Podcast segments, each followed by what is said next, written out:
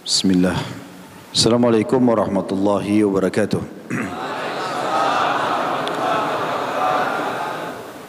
Alhamdulillah. Puja dan puji selalu kita panjatkan kepada Sang Pencipta Allah. Satu-satunya pemilik, penguasa, raja yang sebenarnya yang telah menciptakan semua yang terjangkau oleh mata kita atau tidak terjangkau.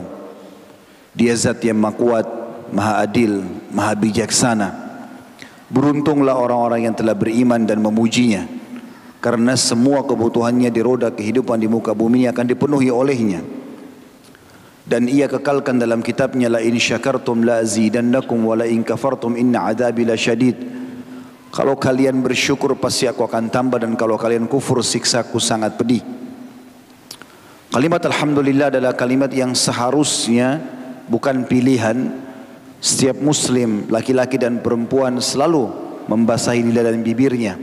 Karena dia tahu dengan kalimat ini dia berhubungan langsung dengan zat yang maha pengasih, zat yang maha pemurah, yang akan memenuhi segala kebutuhannya dengan kalimat ini. Selanjutnya kita selalu menjawabkan salam hormat kita kepada manusia terbaik, manusia yang, yang telah dipilih secara langsung oleh Allah untuk menutup Nabi dan Rasul setelahnya. Manusia yang telah disempurnakan jalur nasabnya, ilmunya, fisiknya. Berkumpul pada manusia terbaik ini perangai atau akhlak yang baik, fisik yang sempurna dan ilmu yang dalam. Allah memerintahkan kita menjadikannya sebagai suri tauladan dan tentu buah tidak akan jauh dari pohonnya. Sebagaimana manusia terbaik ini telah sukses dalam kehidupannya, baik sebagai suami, sebagai anak, sebagai orang tua, sebagai sahabat, sebagai guru, bahkan sebagai murid kena pernah belajar dari Jibril alaihissalam, maka tentu orang yang mengikutinya tidak akan jauh dari manusia terbaik ini. Mengucapkan salam hormat satu kali kepadanya dibalas oleh Allah dengan sepuluh kali tambahan rahmat. Dan rahmat Allah luas sekali. Karunia Allah luas sekali. Di antara isinya adalah pengampunan dosa, peninggian derajat dan pemenuhan segala kebutuhan. Maka setelah memuji dan memuja Allah Alhamdulillah sangat wajar kalau kita selalu mengucapkan salawat dan taslim kepada Nabi besar Muhammad sallallahu alaihi wasallam. Pertama-tama tentu saya mengajak diri saya dan saudaraku seiman semua yang hadir di Masjid Agung Goa ini untuk mengikhlaskan niat karena Allah Subhanahu wa taala. Kalau tadi ada yang datang karena diajak oleh temannya atau diajak oleh orang tuanya atau diajak oleh anaknya atau mungkin kebetulan lewat dan melihat masjid kenapa ramai atau apa saja niat-niat yang sifatnya seperti itu diubah di, di awal majlis kita ini semua karena Allah Subhanahu wa taala. Kita hadir di masjid ini karena ingin mengetahui hukum-hukum dan syariatnya dan majlis ilmu diberkahi oleh Allah Subhanahu wa taala. Ikhlas ini akan membuat ini semua duduknya kita sekian jam mendengarkan ceramah ini saya menyampaikan dan anda mendengar akan menjadi pahala yang akan ditimbang nanti pada hari kiamat. Tapi kalau seseorang tidak ikhlas bahkan hanya sekedar untuk meramaikan majlis atau hanya sekedar untuk mencari kesalahan orang saja maka tentu itu akan menjadi dosa bagi dia. Keutamaan majlis ilmu banyak sekali. Renungi teman-teman sekalian duduk sejenak seperti ini dalam hadis Hasan Nabi SAW mengatakan siapa yang ikhlas keluar menuntut ilmu maka diberikan pahala haji yang lengkap haji biayanya besar waktu yang dibutuhkan lama pengorbanan waktu dan biaya itu besar sekali tapi kita bisa dapatkan setiap saat bila anda menghadiri majlis ilmu ikhlas karena Allah. Kita akan mendapatkan rahmat dan karunia dari Allah. Dalam hadis yang sahih kata Nabi SAW tidak ada orang yang berkumpul di rumah-rumah Allah di masjid untuk mempelajari ayat-ayat Allah kecuali akan turun malaikat akan turun malaikat membawa rahmat dari langit yang menaungi mereka. Dan sekian banyak keutamaan yang tidak bisa luput dari kita adalah akan dibersihkan dosa-dosa kita. Sebagaimana hadis Nabi SAW, siapa pun yang hadir dan majlis ilmu ikhlas karena Allah, pada saat mereka bubar, para malaikat akan berkata, bubarlah dalam kondisi dosa-dosa kalian diampuni. Maka ikhlaskan niat saudaraku seiman. Dalam majlis ilmu tidak perlu melihat siapa yang menyampaikan, tapi apa yang disampaikan. Kalau itu benar, kalau Allah, kalau Rasul ambil. Allah berfirman, Rasulullah SAW bersabda, kita datang bukan untuk melihat fisik seseorang atau paras wajahnya, Tapi kita datang untuk menuntut ilmu. Maka siapa pun yang menyampaikan terima kalau itu kebenaran. Dan walaupun penampilannya sangat bagus, mungkin dia menjaga wibawahnya, tetapi kalau penyampainya, penyampainya menyesatkan dari jalan Allah, maka dijauhi tentu majelisnya. Kemudian selanjutnya saya akan berterima kasih kepada Pak Bupati dan juga para jajarannya dan seluruh pengurus masjid Goa ini dan seluruh teman-teman tim dan juga kaum muslimin yang sudah hadir di sini tidak mungkin setelah Allah SWT majlis ini bisa terbentuk kecuali dengan partisipasi kita semua semoga ini menjadi tambahan amal ditimbangan amal pada hari kiamat insyaAllah judul kita pada malam ini teman-teman sekalian Allah awal dan akhir tujuanku kita akan buka materi ini dengan seorang Arab Badui yang pernah ditanya, bagaimana engkau bisa mengenal Tuhanmu sementara kamu tinggal di padang pasir? Seakan-akan penanya ini ingin mengatakan, kalau orang tinggal di kota, mungkin kalau zaman sekarang ada teknologi, banyak ulama yang mengajar, banyak buku-buku yang diterjemahkan, mungkin lebih mudah orang mengenal Allah. Jadi seakan-akan pertanyaan terarah ke sana. Tapi tentu tidak dijelaskan seperti itu, hanya dikatakan telah ditanyakan kepada seorang badui, bagaimana kau bisa mengenal kalau Tuhanmu itu ada? Maka dia mengatakan, bukankah jejak kaki menunjukkan tentang adanya orang yang pernah melangkah? Dan bukankah kotoran hewan menunjukkan ada hewan yang pernah mampir ke situ? Bagaimana bisa alam semesta yang begitu besar ini, bumi yang begitu ragam isinya dari warna-warni dan jenis-jenis makhluk yang ada di situ tidak bisa menunjukkan kepada adanya zat yang maha besar dan maha agung. Artinya orang Badui ini dia mengenal Tuhannya Allah dengan fitrahnya. Karena memang dasarnya saudaraku seiman, kita ini sebelum lahir di muka bumi ini, ruh kita sudah diberikan kesaksian oleh Allah. Allah katakan dalam Al-Quran, A'udhu billahi. Allah menanya ruh-ruh itu, Alastu bi rabbikum? Qalu bala syahidna. Ruh-ruh itu ditanya oleh Allah, bukankah aku Tuhan kalian sebelum kita lahir di muka bumi ini? Maka kita semua mengatakan, memberikan kesaksian, iya. Dan kami menjadi saksi atas itu semuanya. Selama manusia masih dalam fitrahnya, tidak dirusak dengan fenomena-fenomena terutama di zaman kita sekarang dengan cuplikan-cuplikan film yang merusak akidah. Akhirnya muncul lihat keyakinan tentang adanya Tuhan seperti batu, pohon, atau mungkin yang lainnya seperti jin, air, api, bahkan ada yang menyembah hewan, menganggap sapi adalah Tuhan. Ada yang lebih parah menganggap kemaluan perempuan sebagai Tuhan karena dianggap manusia keluar dari tempat itu. Maka semua ini terbantahkan dengan sendirinya kalau orang masih dalam keadaan fitrah. Dia tahu dia punya Tuhan. Oleh karena itu kalau kita duduk di majelis seperti ini, sedikit saja ada peringatan, sedikit ada kisah yang disampaikan, maka kita bisa tersentuh karena potensi mengenal Allah itu ada. Saudaraku seiman, kalimat yang selalu kita kumandankan sebagai seorang muslim, la ilaha illallah, la ma'budu bihaqqin illallah. Tidak ada Tuhan pencipta, pemilik, penguasa yang mengatur, yang menghilangkan, memusnahkan, yang menciptakan baru kecuali Allah. Tidak akan pernah keluar buah jeruk misalnya dari tangkainya dari kecil sampai matang kecuali dengan izin penciptanya. Dan kalau ada orang yang pernah mengaku sebagai pencipta pun coba suruh dia buat kulitnya jeruk saja, tidak usah jeruknya. Atau coba dia tancapkan kembali jeruk yang sudah dipetik, bisakah dia tancapkan kembali ke tangkainya? Belum pernah ada yang mengaku Tuhan selain Allah Subhanahu wa taala mampu membuktikan kalau memang dia pencipta. Terlalu banyak fenomena berhubungan dengan masalah ini. Yang paling fenomenal adalah Fir'aun yang mengaku sebagai Tuhan. Lalu kemudian terbantahkan karena dia sakit, dia lapar, dia haus, bahkan dia meninggal dunia. Dan Allah Subhanahu wa taala mengekalkan jasadnya untuk menjadi pelajaran buat kita semua. Kalimat la ilaha illallah ini yang akan membuat jiwa manusia tentram. Karena kita melihat ke arah mana pun, kita tahu itu penciptanya Allah.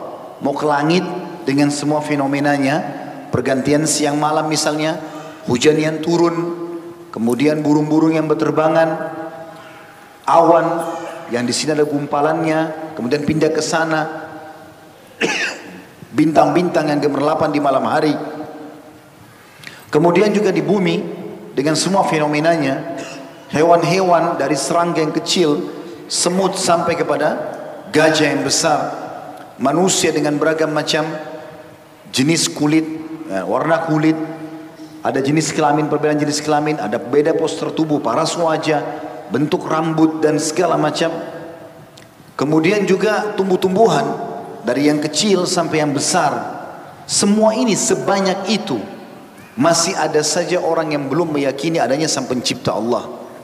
Bagaimana bisa teman-teman sekalian bangunan masjid ini bisa ada tanpa ada yang membangunnya, tanpa ada yang merancangnya.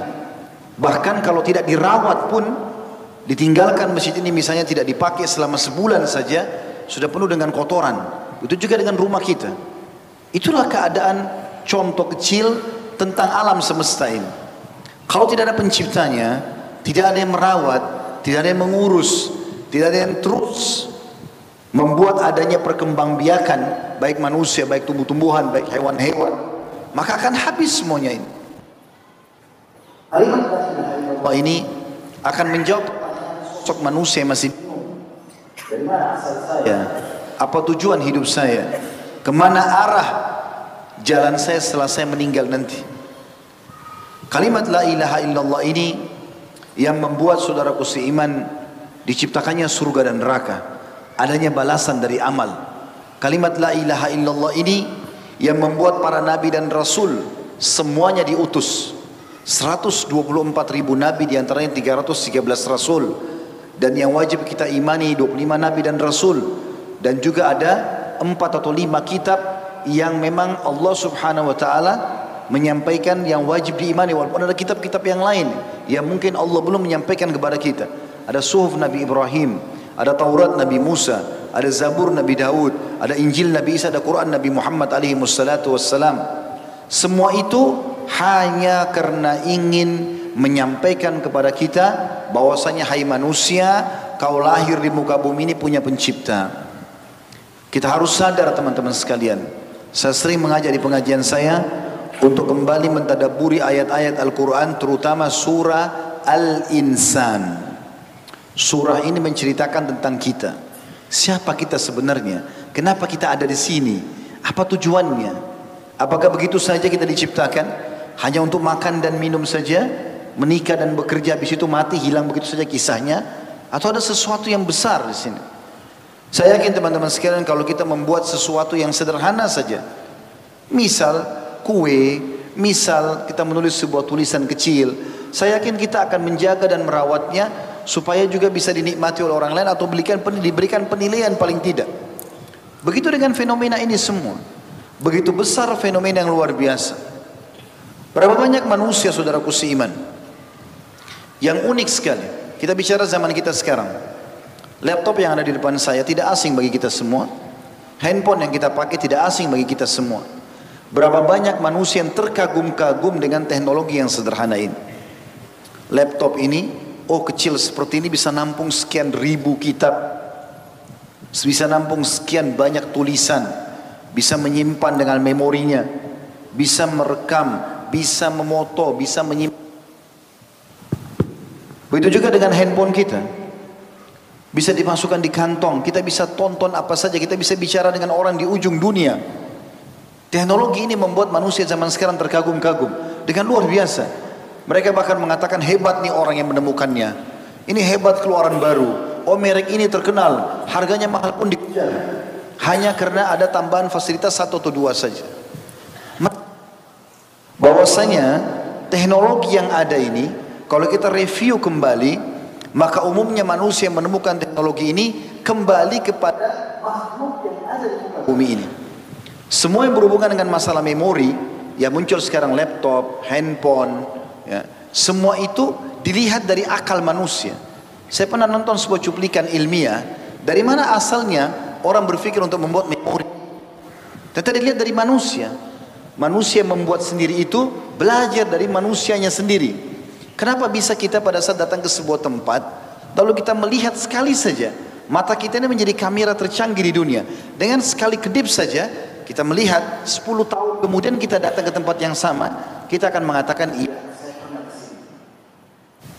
Bagaimana bisa ada dan di dalam penelitian saya pernah baca sendiri tulisan ilmiahnya di otak itu ada seperti seperti urat-urat saraf tertentu bentuknya bukan semua otak sebagian kecil itu mampu menampung semua buku yang ada di muka bumi ini. Ada sekian banyak satu saja sudah cukup menampung semua buku yang pernah ditulis. Memori yang ada di otak manusia luar biasa. Jadi laptop ini bagian dari kecil dari yang sudah Allah ciptakan. Allah mengilhamkan kepada manusia supaya faham, oh ini caranya bisa buat seperti ini. Coba review kembali, Anda sekarang bisa awal mula munculnya pesawat. Saya buktikan secara ilmiah saya ikutin, saya baca, saya lihat tontonannya, itu beranjak daripada para ilmuwan menemukan melihat burung yang terbang. Bukankah burung sudah ada dari sebelum manusia lahir? Sebelum Nabi Adam alaihissalam diciptakan, teman-teman sekalian diturunkan di muka bumi ini, burung itu sudah ada. Tumbuh-tumbuhan sudah ada. Manusia ini makhluk Allah terakhir yang Allah ciptakan. Gitu. Yang lain sudah ada sebelumnya. Bukankah Nabi Adam AS pada saat diciptakan iblis sudah ada? Sehingga iblis tidak mau sujud. Dan dia sudah hidup di muka bumi. Serta bumi ini sudah ada Allah ciptakan. Makanya kalau ditemukan fosil-fosil hewan sekian juta tahun yang lalu masuk akal semua itu. Memang sudah ada sebelumnya. Maka bagaimana manusia bisa melupakan fenomena-fenomena yang sangat besar? Kemudian mereka melupakan asal muasalnya. Kalimat la ilaha illallah ringkasan. Tidak ada Tuhan dan pencipta kecuali Allah. Membuat kita punya jawaban Kalau kita kembali teman-teman sekalian Oh ternyata kita diciptakan karena ada ini Ada ini, ada ini Diciptakan dari awal Orang beriman sudah tahu Nabi Adam diciptakan dari tanah Surah Al-Baqarah menjelaskan dengan cara lengkap Kemudian diciptakan istrinya Hawa dari tulang rusuknya. Kemudian berkembang biaklah surah An-Nisa ayat 1 menjelaskan masalah itu. Kemudian terus syariat dan hukum mulai diterapkan selama di dunia ini. Mana halal, mana haram. Terus saja Allah sampai pada saat malaikat maut datang mencabut ruh bagaimana keadaan orang yang husnul khatimah su'ul khatimah yang matinya baik matinya buruk Kemudian bagaimana kehidupan alam barzah, kuburan bisa jadi lubang lebih lubang neraka atau taman dari taman surga dan bagaimana caranya membuat itu semua ada dipandu. Begitu juga pada saat nanti ada kebangkitan di hari kiamat, timbangan amal baik, amal buruk. Kemudian juga ada surga dan neraka. Surga dan neraka itu secara rinci dari tanahnya surga, batu-batunya, tumbuh-tumbuhan, kemudian warna tumbuh-tumbuhannya sendiri, jenis buah-buahannya, pakaiannya, istanahnya, dipan-dipannya, permadaninya, bantal-bantalnya. Anda kalau balik kembali surah Ar-Rahman, surah Al-Waqiah, jelas masalah surga. Sampai kita seakan-akan lihat depan mata. Bidadarinya sampai dengan kecantikannya dan bentuk-bentuknya. Kemudian bidadarahnya digambarkan seperti buda, e, mutiara yang bertebaran. Dan sekian banyak hal. Neraka juga begitu. Siksaan Allah sudah sampaikan. Ini loh siksaan yang paling rendah seperti ini. Siksaan yang paling berat seperti ini. Sampai kata Nabi SAW, orang yang paling rendah siksaannya di neraka nanti adalah orang yang diberikan sandal dari api neraka yang karena panasnya membuat otaknya mendidih. Artinya disampaikan semua secara rinci dan Allah sudah dan Rasulnya juga SAW sudah menyampaikan cara menjadi surga di neraka juga ada. Tinggal bagaimana orang memilih semua itu. Bagaimana manusia bisa melupakan semua ini? Semua yang dianggap sekarang teknologi canggih ternyata ditemukan dari makhluk Allah yang sudah ada. Allah menyiapkan semua fasilitasnya. Entah nanti Allah akan ajarkan hamba-hambanya apalagi ke depannya. 10 tahun, 20 tahun, 30 tahun ke depan kita tidak tahu. Allah Subhanahu wa taala belum memberikan sebagian kecil dari ilmunya. Allah itu alim, zat yang maha mengetahui segala satunya dan Allah tidak mengajarkan kecuali sebagian kecil saja. Bahkan Nabi Muhammad SAW pun Allah jelaskan dalam Al-Quran hanya disampaikan kepada beliau sebagian kisah para nabi-nabi. Bukan belum semuanya. Begitu juga pada saat Allah SWT ceritakan tentang Yusuf alaihissalam Dalam surah Yusuf Allah mengatakan kepada Nabi Muhammad SAW, kau tidak pernah ada hadir di situ, hai Muhammad. Pada saat saudara-saudara Yusuf membuat makar untuk membuangnya ke dalam sumur. Tapi Allah memberitahukan berita itu. Sampai Nabi SAW atau menceritakan tentang Nabi Musa dan Nabi Khidir pada saat pertemuan mereka terjadi, panjang lebar hadisnya tentang bagaimana Nabi Khidir melubang kapal, kemudian bagaimana membunuh anak kecil, bagaimana juga dia memperbaiki tembok yang hampir rubuh dalam surah Al-Kahfi yang setiap Jumat kita disuruh baca. Maka setelah selesai, karena Nabi Khidir menolak Musa untuk mulai belajar lagi dengan beliau karena banyak pertanyaannya, maka Nabi Muhammad SAW mengatakan semoga Allah merahmati Musa. Andai saja dia tidak banyak bertanya pada Khidir, maka kita banyak kepada Khidir. Artinya memang masih banyak kita belum tahu. Ini teman-teman sekalian, fenomena yang kita harus fahami di awal pembukaan materi kita. Kalau sebenarnya kita ini punya Tuhan Allah, kita punya tujuan dalam hidup ini. Bukan begitu saja. Teman-teman sekalian, Ayat Al-Quran saya akan buka dengan ini dalam surah Sad. Surah nomor 38 ayat 27 Allah berfirman dan ini dikekal ditelawakan oleh orang beriman. Syaitan rajim. Wa ma khalaqna as-samaa'a wal arda wa ma bainahuma batila. Dzalika dhannu alladziina kafaru. Fawailun lilladzina kafaru minan nar. Artinya dan kami tidak menciptakan langit dan bumi. Kata ulama menciptakan artinya dari tidak ada menjadi ada ini langit dan bumi tidak ada sebelumnya kita semua tidak ada tidak ada ini Allah ciptakan dari tidak ada menjadi ada kami kata Allah tidak menciptakan langit dan bumi dan apa yang ada di antara keduanya. Fenomena semua ada di antara dan juga makhluk ada di dalamnya. Tanpa hikmah. Hikmah artinya bijaksana. Tanpa ada keputusan tidak mungkin. Kami adakan kalian tiba-tiba begitu saja tanpa ada tujuan. Lalu Allah mengatakan yang demikian itu adalah anggapan orang-orang kafir. Mereka kira ini terjadi begitu saja gitu. Maka celakalah orang-orang kafir itu karena mereka akan masuk ke neraka nanti. Karena tidak mau pelajari ini, mereka jadi masuk ke neraka nanti dan rugi pada saat sudah masuk neraka baru nyesel gitu kan Saudaraku seiman untuk lebih dalam membahas masalah ini kita akan coba mentadaburi beberapa ayat Al-Quran saya setelah coba menyusun sebuah tulisan dengan judul ceramah kita Allah adalah awal dan akhir tujuan ini saya coba berpikir kira-kira apa yang harus saya jadikan sebagai argumentasi untuk menjelaskan kepada muslimin seperti apa memunculkan keyakinan bahwasanya Allah itu ada. Maka setelah lama saya berputar-putar memikirkan masalah itu, kembali kepada sebuah jawaban sederhana subhanallah bahwasanya tidak ada yang bisa menjelaskan seperti Al-Qur'an. Al-Qur'an menjelaskan secara rinci siapa Allah Subhanahu wa taala.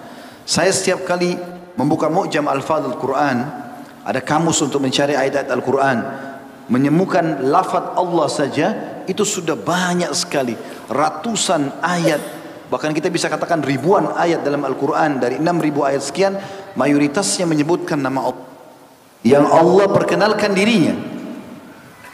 Di antaranya teman-teman surah Al-An'am. Surah nomor 6 ayat 73. Allah berfirman, "A'udzu billahi minasyaitonir rajim. Wa huwal ladzi khalaqas samawati wal arda bil haqq. Wa yawma yaqulu kun fayakun. Qawluhul haqq wa lahul mulku yawma yunfakhu fis sur. Alimul ghaibi wa huwal hakimul khabir." Dialah Allah satu-satunya yang telah menciptakan langit dan bumi dengan benar makna dengan benar benar hanya dia menciptakan makna lainnya adalah benar-benar ini dengan tujuan dan maksud yang jelas dan dengan hitungan yang tepat Kapan malam datang, berapa kadarnya. Kapan siang datang, berapa kadarnya. Berapa populasi manusia. Sampai kata Nabi SAW, tidak akan terjadi kiamat sampai manusia terakhir yang Allah sudah takdirkan keluar. Baru terjadi kiamat. Akan ada populasi itu. Hewan-hewan, tumbuh-tumbuhan. Semua itu tertata dengan benar. Ini bukan begitu saja. Lalu Allah mengatakan, dan benarlah perkataannya Allah itu di saat dia mengatakan jadi maka jadilah benda itu apa saja yang Allah mau kun fayakun dan di tangannya lah segala kekuasaan di waktu sangkakala ditiup menjelang hari kiamat. Dia mengetahui yang gaib, semua yang tidak tampak oleh panca indera manusia disilakan dengan gaib dan yang nampak atau jelas dan dialah yang maha bijaksana lagi maha mengetahui. Allah di sini menjelaskan dia menciptakan langit dan bumi dari sesuatu yang tidak ada menjadi ada. Ayat yang kedua, surah Al-Baqarah surah nomor 2 ayat 29 A'udzu billahi minasyaitonir rajim. Wa huwa alladhi khalaqa lakum ma fil ardi jami'an thumma istawa thumma istawa ila as-sama'i fasawwahunna sab'a samawat. Wa huwa bikulli syai'in alim. Dialah satu-satunya Allah yang telah menjadikan segala sesuatu yang ada di muka bumi untuk kalian hai manusia. Semua yang kau bisa rasakan, kau bisa nikmati atau kau menghindar darinya di muka bumi ini, dialah yang menciptakan. Api misalnya panas orang menghindar. Atau orang bisa menggunakannya pada hari bermanfaat bagi dia, misalnya memasak atau menghangatkan badan. Allah mengatakan dialah satu-satunya Tuhan yang menjadikan segala sesuatu di bumi ini untuk kalian. Dan dia berkehendak menciptakan langit. Lalu dijadikannya tujuh lapis langit dan dia maha mengetahui segala sesuatunya. Langit di atas kepala kita ini penciptanya Allah. Bukan begitu saja ada pasti ada sesuatu. Dan kata ulama setiap kali manusia ingin melihat dirinya bahwasanya dia sangat kecil lihatlah ke penciptaan langit ini. Duduk sejenak di lapang atau berbaring di lapangan yang luas lihat ke langit. Lalu tafakkur dari mana langit ini? Bagaimana bisa terjadi fenomena-fenomenanya Pergantian dari pagi tidak terlalu panas. Kemudian mulai menjelang siang terik matahari. Menjelang sore mulai agak gelap atau redup matahari. Malam mulai gelap. Terus berubah lagi. Apakah teman-teman sekalian lampu di sini tiba-tiba bisa menyala tanpa ada yang menyalakannya? Bagaimana bisa matahari terbit tanpa ada yang mengatur itu? Bagaimana bisa juga bisa padam lampu-lampu ini misalnya besok pagi pada saat terang lampu masjid tidak dipakai lagi. Bagaimana bisa padam tanpa ada yang memadamkannya? Kita tidak bicara kalau mati lampu. Kita bicara sesuatu yang normal, idealnya. Seperti itu. Masa tiba-tiba begitu saja awan datang menurunkan hujan begitu saja tanpa ada yang menurunkannya, tanpa ada yang mengatur kadar airnya, kenapa dia berhenti? Siapa yang mengatur semua itu? Kenapa dia datang di musim tertentu? Kenapa tidak setiap saat? Kenapa kita manusia tidak bisa menurunkan hujan? Kenapa? Kenapa? Ini sering saya bahasakan teman-teman di pengajian. Orang-orang yang tidak mengaku Tuhan sebagai Allah, Contoh orang ateis yang paling dekat. Mereka mengatakan ini semua terjadi begitu saja, tiba-tiba. Kalau kita kembali kepada diri mereka kita tanya, kira-kira siapa menurut kalian penduduk bumi yang paling canggih? Bahasa mereka manusia. Manusia tentu kita. Mana lebih baik anda atau rusa atau anda atau hewan? Dia akan mengatakan kami. Mana lebih baik anda atau pohon? Kami. Mana lebih baik anda atau batu? Kami. Api, air, kami. Kenapa? Karena kami bisa buat pesawat. Kami bisa buat ini dan itu. Maka jawabannya kalau manusia dianggap ya penduduk bumi yang paling canggih, kita semua manusia. Pertanyaan teman-teman sekalian. Coba apa kemampuan kita kalau mau dihitung dengan ciptaan Allah di diri kita saja. Contoh misal, rambut antum, rambut anda pada saat dicabut, bisa tempelin ke mana rambut itu? Ada yang di sini bisa menempelkan bulu di badannya yang sudah tercabut. Dia biar luar biasa berusaha tidak akan pernah bisa. Dari mana bulu itu? Kenapa saya tidak mampu nancapnya kembali?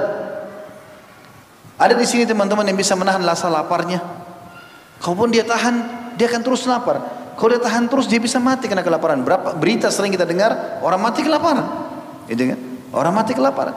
Sekarang kalau kau memang mampu, coba tahan laparmu itu. Kalau kau tidak bisa, berarti ada sesuatu yang sedang mengatur kamu. Ada yang sedang mengatur sistem itu. Yang menciptakan kamu, yang buat kamu lapar, yang mengharuskan kamu harus makan supaya kamu bisa hilang laparnya. Dan makan pun harus pada benda-benda yang memang ada keinginan kita. Siapa yang mengatur perasaan ingin itu? Kenapa kita pada saat lapar tidak makan batu? Kenapa kita nggak makan tanah? Misal, kenapa harus makannya buah, makannya sayur, makannya makanan yang ada jiwa kita. Apakah itu tidak ada yang mengaturnya? Kita sendiri tidak bisa mengontrol itu. Ngantuk, siapa bisa menahan bantuknya? Kalau dia tahan satu dua hari, lima enam hari, lama-lama dia tertidur di pinggir jalan. Siapa yang mengatur ngantuk itu? Apa ngantuk itu? Terlalu banyak pertanyaan dalam diri kita, kita nggak sendiri nggak bisa jawab. Ada yang bisa menahan bersinnya di sini? Hah? Ada orang gua yang bisa tahan bersin? Coba mana? Apa itu bersin? Kenapa antum manusia menganggap teknologi canggih bisa dibuat? Kenapa nggak bisa tahan bersinnya? Bersin saja. Tidak ada yang bisa tahan bersinnya. Apa itu? Fenomena dari mana ini? Kok bisa? Manusia cuma adakan penelitian, oh ternyata bersin itu kalau sudah berkumpul kotoran, di awal otak kita akan dikeluarkan dengan sistem tubuh sendiri. Siapa yang ciptakan sistem itu? Hah? Sekarang teman-teman sekalian, mohon maaf saya bahasakan ini. Kalau kita buang air besar, buang air kecil.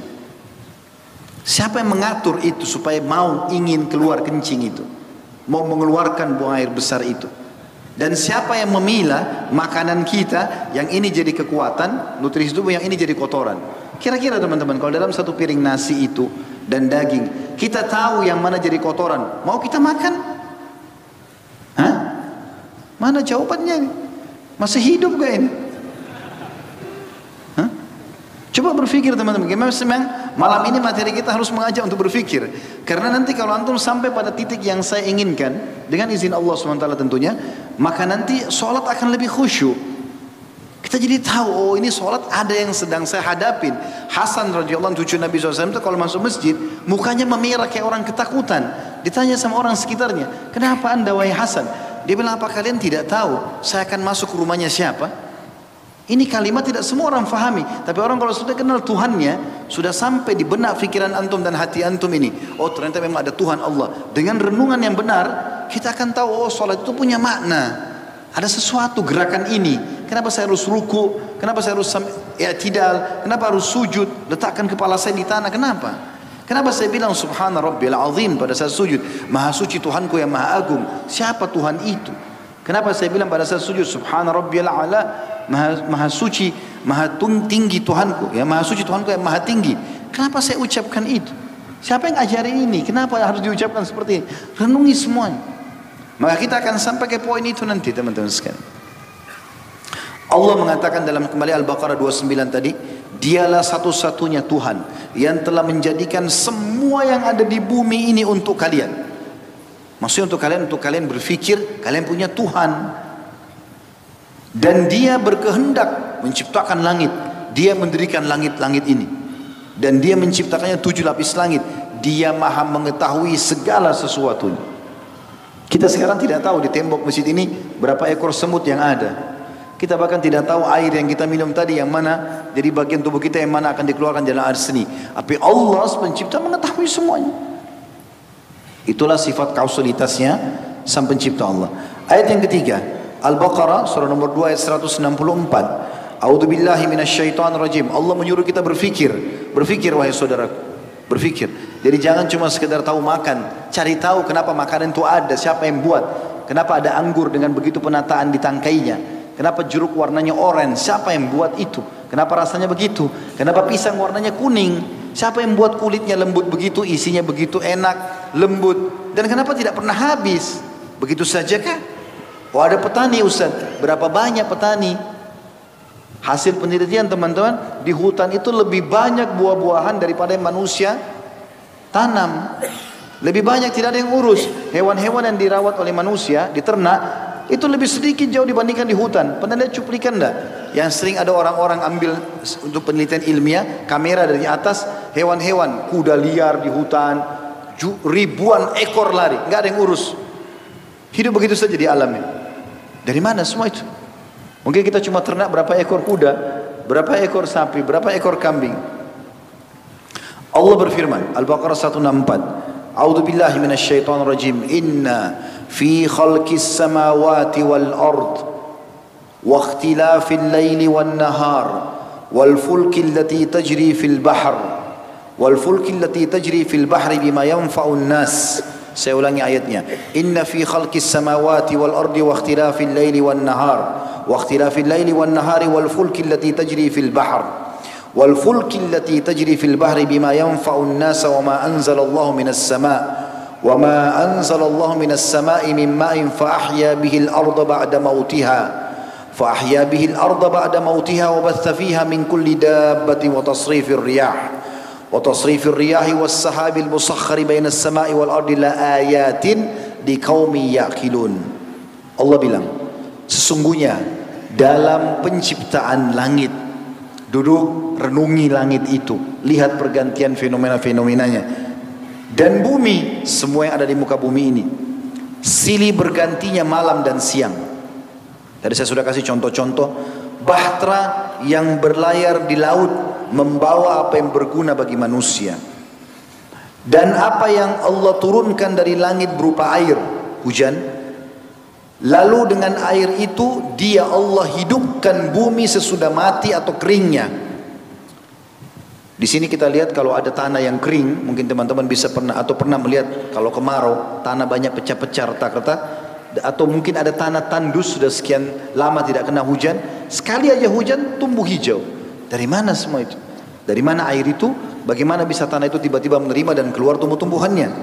Allah bilang, dia yang telah menurunkan air dari langit dan dia hidupkan bumi sesudah mati dan dia sebarkan di bumi itu segala jenis hewan dan pengisaran angin dan awan. Jadi semua serangga sampai gajah yang besar dengan warnanya, dengan fisiknya, dengan sistem pencernaan, sistem pertahanannya segala macam itu adalah Allah menciptakan. Dan pengisaran angin juga awan, ada angin yang kencang, ada angin yang halus, ya lembut. Dan awan yang dikendalikan antara langit dan bumi. Sebentar berkumpul di sini, sebentar pindah ke sana. Sungguh semua itu terdapat tanda-tanda keesaan dan kebesaran Allah bagi kaum yang mau memikirkannya. Baik, karena sudah masuk waktu Isya, kita salat Isya dulu insya-Allah baru kita lanjutkan nanti setelah itu. Subhanakallahumma bihamdika asyhadu an la ilaha illa anta astaghfiruka wa atubu ilaik. Wassalamualaikum warahmatullahi wabarakatuh. Assalamualaikum warahmatullahi wabarakatuh. Alhamdulillah wassalatu wassalamu ala Rasulillah puji dan puja kehadirat Allah juga salawat dan taslim kepada Nabi besar Muhammad sallallahu alaihi wasallam. Melanjutkan tadabbur ayat kita dan kita lanjutkan insyaallah di surah Ali Imran surah nomor 3 ayat 190 sampai 91. Ali Imran surah nomor 3 ayat 190 sampai 191. A'udzu billahi minasyaitonir rajim.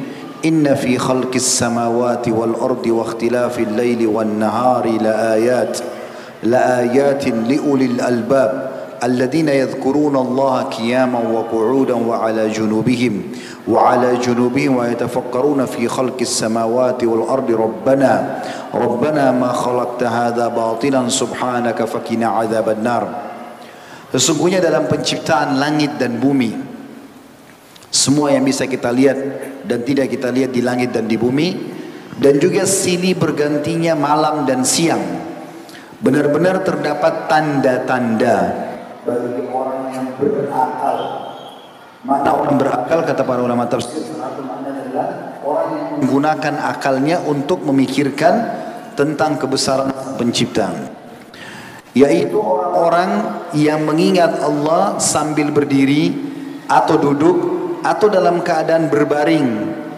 Artinya setiap keadaannya berfikir dari mana ini siapa.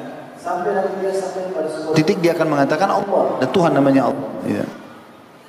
Dan mereka tentang penciptaan langit dan bumi. Seraya mereka berkata, Ya Tuhan kami, tidaklah engkau menciptakan ini semua sia-sia. Maha suci engkau peliharalah kami dari siksa api neraka. Cukup banyak ayat-ayat Al-Quran yang berbicara tentang masalah ciptaan Allah subhanahu wa ta'ala ini. Kita akan pilih beberapa ayat lagi sebab kis ini bahasanya masih ada beberapa kisah yang harus kita sampaikan yaitu surah Al-An'am surah nomor 6 ayat 11 yang bunyinya a'udzubillahi minasyaitonir rajim qul siru fil ardi thumma anzuru kaifa kana akibatul mukadzibin Katakanlah hai Muhammad kepada orang-orang semuanya Cobalah kalian berjalan di muka bumi. Lalu lihatlah dan perhatikan bagaimana kesudahan orang-orang yang mendustakan itu. Tidak akan pernah berubah sunnatullah Peraturan Allah di muka bumi ini. Orang yang beriman kepada Allah Orang yang patuh akan selamat dan bahagia. Terbukti kita selalu bisa mengenang dan mendapatkan kisah-kisah para nabi-nabi dan orang-orang yang beriman dengan mereka. Kisah Musa AS dengan para sahabatnya, Isa AS dengan para sahabatnya, Muhammad AS dengan para sahabatnya.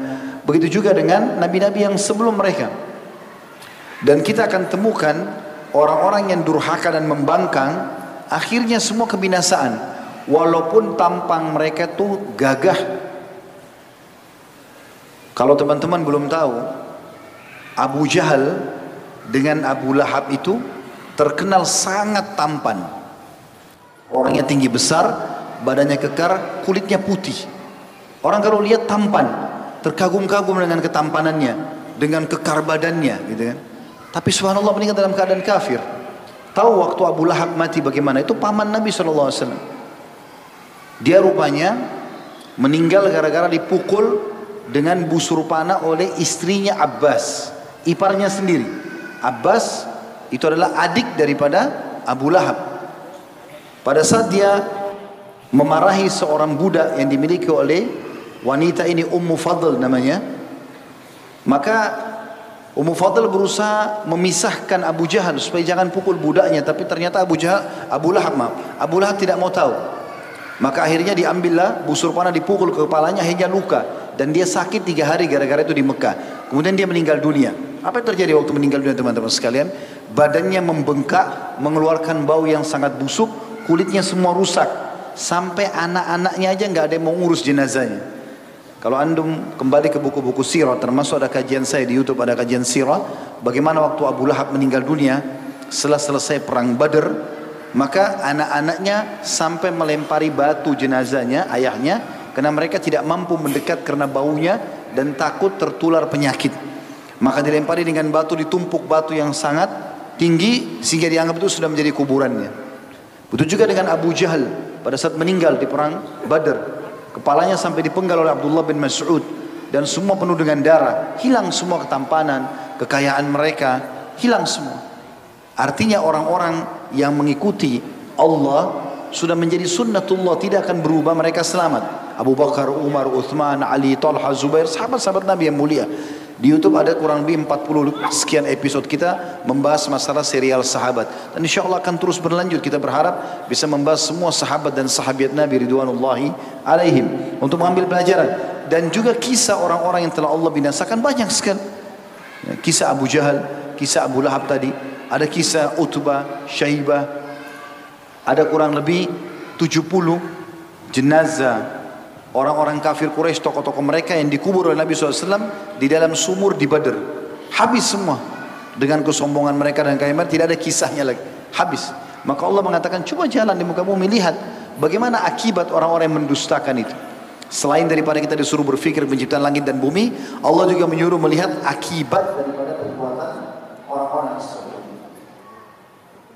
Juga Allah Subhanahu wa taala mengingatkan di dalam surah Al-An'am surah 6 ayat 99 A'udzu billahi minasyaitonir rajim Allah suruh kita berfikir lagi wa huwa alladhi anzala minas sama'i ma'an fa akhrajna bihi nabat fa akhrajna bihi nabata shay'in fa akhrajna minhu khadiran nukhrij minhu 'abba نخرج منه حبا متراكبا ومن النخل من طلعها كنوان دانية قنوان دانية وجنات من عناب والزيتون والرمان والزيتون والرمان مشتبها وغير متشابه انظروا إلى ثمره إذا أثمر وينعي إن في ذلكم لآيات لقوم يؤمنون dan dialah Allah satu-satunya yang telah menurunkan air hujan dari langit air yang turun Allah yang mengatur kadarnya di mana turunnya ya lalu kami tumbuhkan dengan air itu segala macam tumbuh-tumbuhan yang kalian bisa lihat di muka bumi.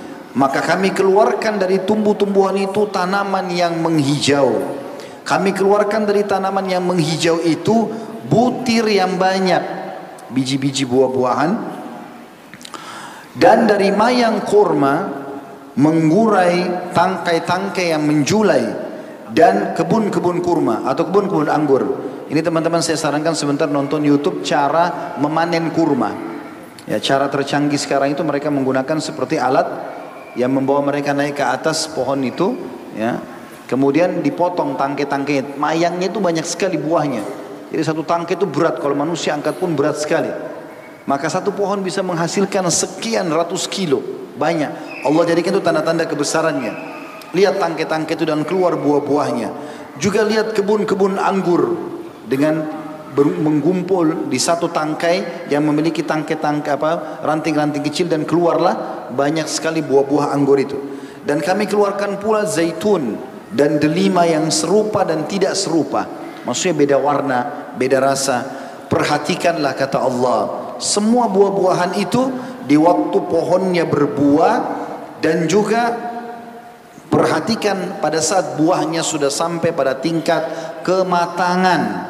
Sudah mau matang, misalnya mangga dari kecil, kemudian berwarna hijau. Allah sebutkan tadi berwarna hijau. Kemudian mulai menjadi matang, berubah menjadi merubah warna merah ataupun warna kuning misalnya. Allah mengatakan, sesungguhnya pada demikian itu proses turun hujan, tumbuh-tumbuh-tumbuhan dari pohon yang kecil sampai menjadi besar, buah-buahnya dari biasa menjadi matang. Terdapat tanda-tanda kekuasaan Allah bagi orang-orang yang mau beriman. Dalam surah Ra'd, surah nomor 13 ayat 2 sampai ayat 4 Allah juga mengingatkan. A'udzu billahi minasyaitonir rajim. Allahu alladhi rafa'as samawati bighairi 'amadin tarawnaha ثم استوى على العرش وسخر الشمس والقمر كل يجري لأجل مسمى يدبر al-ayati la'allakum bi liqa'i rabbikum tuqinun. Jadi penutupan ayat itu selalu ada pesan penting dari Allah. Tadi supaya kita berfikir, supaya kita merenung. Ini Allah menjelaskan lagi supaya yakin. Allah bilang, Allah lah satu-satunya yang telah meninggikan langit di atas kepala kalian tanpa tiang sebagaimana yang kamu bisa lihat kemudian dia bersemayam di atas arsnya singgasananya dan dialah yang telah menundukkan matahari supaya terbit pagi hari mengeluarkan cahayanya dan bulan kelihatan malam hari masing-masing beredar hingga waktu yang ditentukan Ya, saya rasa tidak asing kita belajar ilmu pengetahuan alam. Bagaimana kalau alam semesta ini tidak tertata seperti sekarang. Atau ada yang lebih cepat perputaran dari yang lainnya. Maka akan hancurlah semua alam semesta ini. Allah bilang semuanya beredar hingga waktu yang sudah ditentukan. Maksudnya hari kiamat Allah akan hancurkan semua. Allah lah satu-satunya yang telah mengatur urusan seluruh makhluknya. Menjelaskan tanda-tanda kebesarannya. Supaya kamu meyakini pertemuan dengan Tuhanmu itu. Kau akan mati loh. Nanti akan dihisap oleh Allah. Ada surga dan neraka. Allah mengajak kita berfikir melihat itu. Itu ayat duanya. Ayat tiganya surah Ar-Ra'd. وجعل فيها رواسي وأنهارا ومن كل الثمرات جعل فيها زوجين اثنين يغشي الليل النهار إن في ذلك لآيات لقوم يتفكرون Di sini Allah suruh kita berfikir. Dan dialah satu-satunya Tuhan yang telah membentangkan bumi.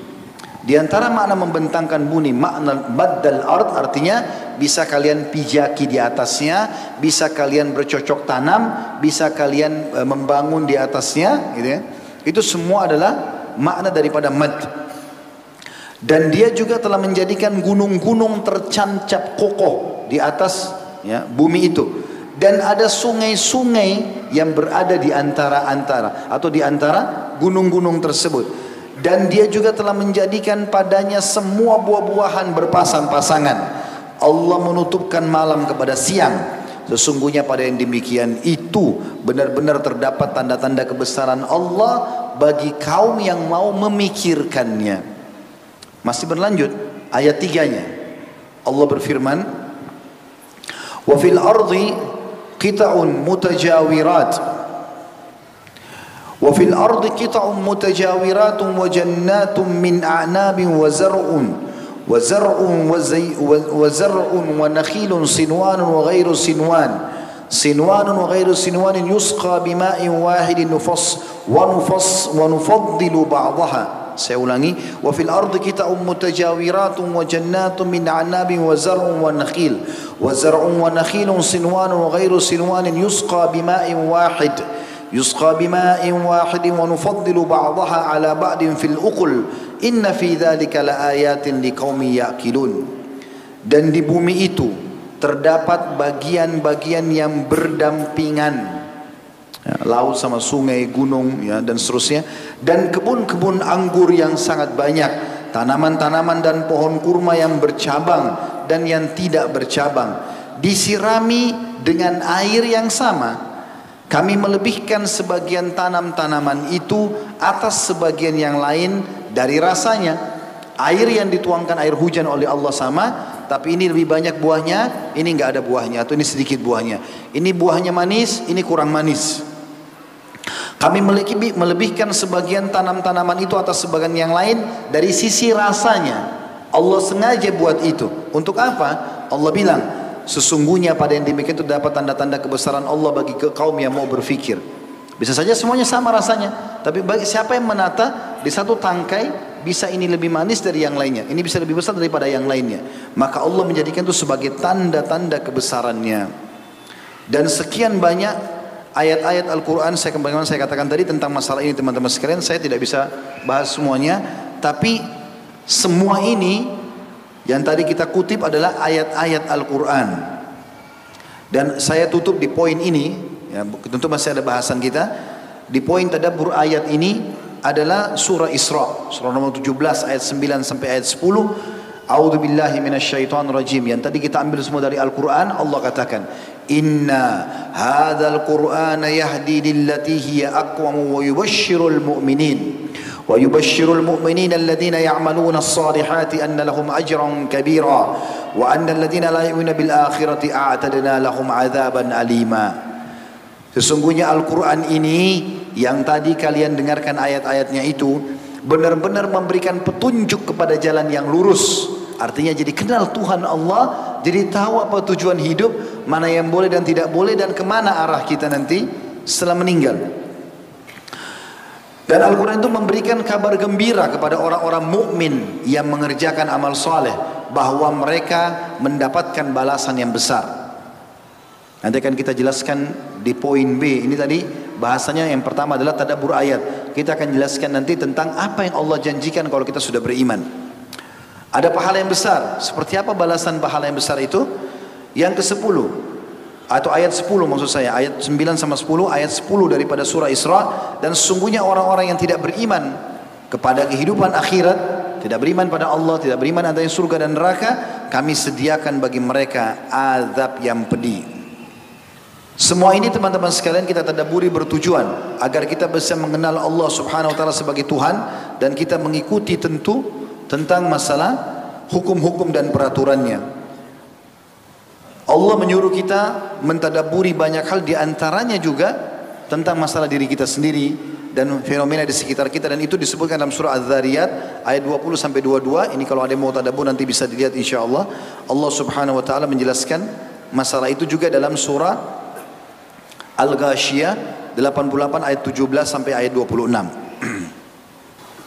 yang disayangkan sekali bila seandainya ada orang yang telah lewat kepadanya ayat-ayat Al-Quran seperti ini sudah diberikan segala macam contoh-contoh tapi juga tidak tersentuh maka entah bagaimana lagi cara memberikan peringatan tapi sebagian ulama ada yang membahas mengatakan andai saja ada orang bisa menerima dengan kupingnya pendengaran karena Allah bilang yasmaun mereka mendengar ya.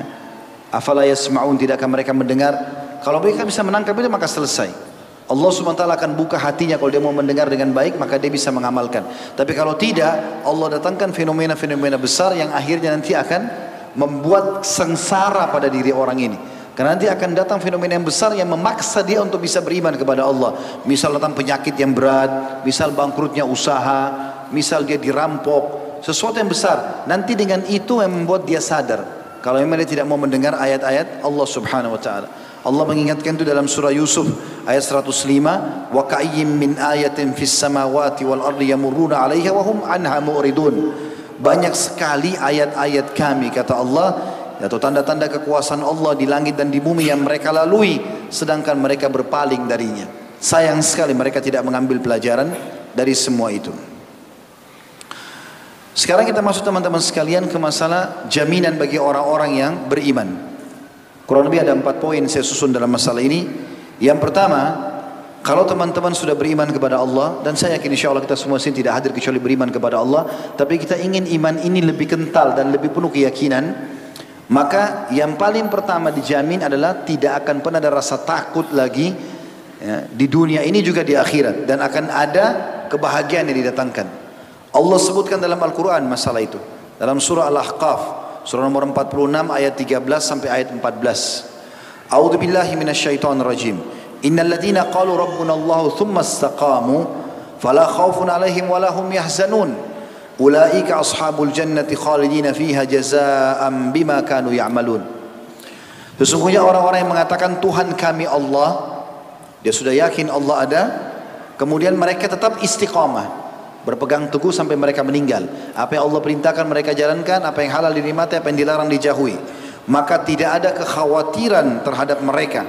Kata ulama tafsir Allah angkat rasa takut dalam hatinya. Mau bangkrut usahanya, mau ada masalah seberat apa pun dia bisa lalui karena dia tahu ada Tuhannya. Dan dia selalu menjadikan problematik yang sedang dihadapi sebagai bahan muhasabah. Oh mungkin ada sesuatu yang saya salah dengan Allah. Dan memang begitu poinnya. Kalau ada teman-teman di sini masih menghadapi sebuah masalah yang berat, maka muhasabah hubungan kita dengan Allah. Kalau ada masalah maka pasti akan terjadi. Kalau tidak ada masalah maka akan aman. Tidak akan ada kekhawatiran dikatakan. Dan juga mereka tidak perlu berduka cita kata Allah. Mereka itu adalah penghuni surga, di dunia mereka bahagia, tidak ada kekhawatiran, tidak ada kesedihan dan di akhirat pun mereka akan menjadi penghuni surga, mereka kekal di dalamnya sebagai balasan terhadap apa yang mereka kerjakan. Lebih jauh daripada itu. Pada saat orang-orang beriman dan insya Allah kita termasuk di ayat ini teman-teman sekalian, semua orang yang meninggal dalam keadaan beriman dan yakin maka akan turun pada saat mereka akan mengalami kematian malaikat-malaikat yang membawakan berita gembira kepada mereka dengan cara memperlihatkan amal-amal solehnya dan memperlihatkan surga ya, yang akan dia tempati nanti. Allah sebutkan dalam surah Fussilat surah nomor 41 ayat 30 sampai 32. A'udzu billahi minasyaitonir rajim. Innal ladzina qalu rabbuna Allah tsumma istaqamu malaikatu alla takhafu wa la tahzanu wa abshiru وابشروا بالجنة التي كنتم توعدون نحن أولياؤكم في الحياة الدنيا وفي الآخرة ولكم فيها ما تشتهي أنفسكم ولكم فيها ما تدعون نزلا من غفور رحيم Sesungguhnya orang-orang yang mengatakan Tuhan kami adalah Allah Beriman kepada Allah lalu dia ikuti dengan penuh keyakinan dalam hatinya Kemudian mereka meneguhkan pendirian mereka itu. Yakin Allah tidak akan bergantung, tidak akan takut, tidak akan cinta kecuali Assalamualaikum. Untuk pemesanan paket umroh murah Bisa menghubungi 0821 4196 0857 Kami ulangi sekali lagi untuk pemesanan paket umroh murah bisa menghubungi 0821 4196 0857 Sekali lagi 0821 4196 0857 Terima kasih. Karena Allah atau kepada Allah Maka para malaikat akan turun kepada mereka dengan mengatakan Kata para malaikat pada para ulama tafsir sebelum meninggal dunia Pada saat akan dicabut ruhnya Akan ada malaikat-malaikat kan untuk mengatakan janganlah kalian takut dan janganlah merasa sedih dan bergembiralah kalian dengan jannah atau surga yang telah dijanjikan Allah kepada kalian. Ya. Jadi ini disebutkan di dalam sebuah hadis yang sahih tafsir daripada ayat ini bahwasanya Nabi SAW mengatakan siapa yang ingin bertemu dengan Allah Allah akan rindu bertemu dengannya siapa yang benci bertemu dengan Allah Allah akan benci bertemu dengannya maka para sahabat merasa ketakutan dengan ayat dengan hadis ini dengan penyampaian Nabi SAW sampai Aisyah pun ikut menangis radhiyallahu anha maka Nabi SAW tanya ada apa? Kata Aisyah ya Rasulullah perkataan anda membuat kami takut. Apakah kalau kami benci mati, takut mati berarti kami juga benci bertemu dengan Allah?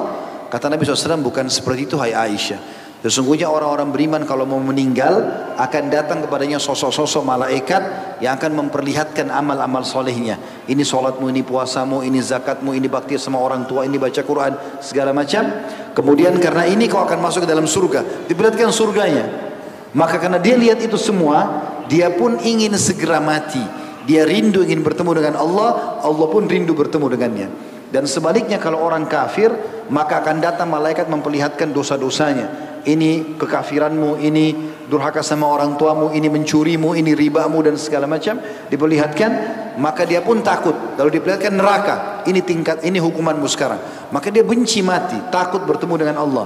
Allah pun benci bertemu dengannya. Itu ayat 30-nya. Ayat 31-nya, kamilah kata Allah, pelindung-pelindung kalian dalam kehidupan dunia dan. Kalau kalian beriman, kalian akan aman. Saya ingin ajak berfikir teman-teman sekalian di ayat ini. Kalau seandainya seseorang di antara kita beriman kepada Allah, dia tidak bisa makan, dia tidak bisa tidur, dia tidak bisa bekerja, semuanya sebuah siksaan, tidak bisa biologis, ya. tidak bisa menikah, maka mungkin wajar orang menjadi orang kafir. Ini tidak.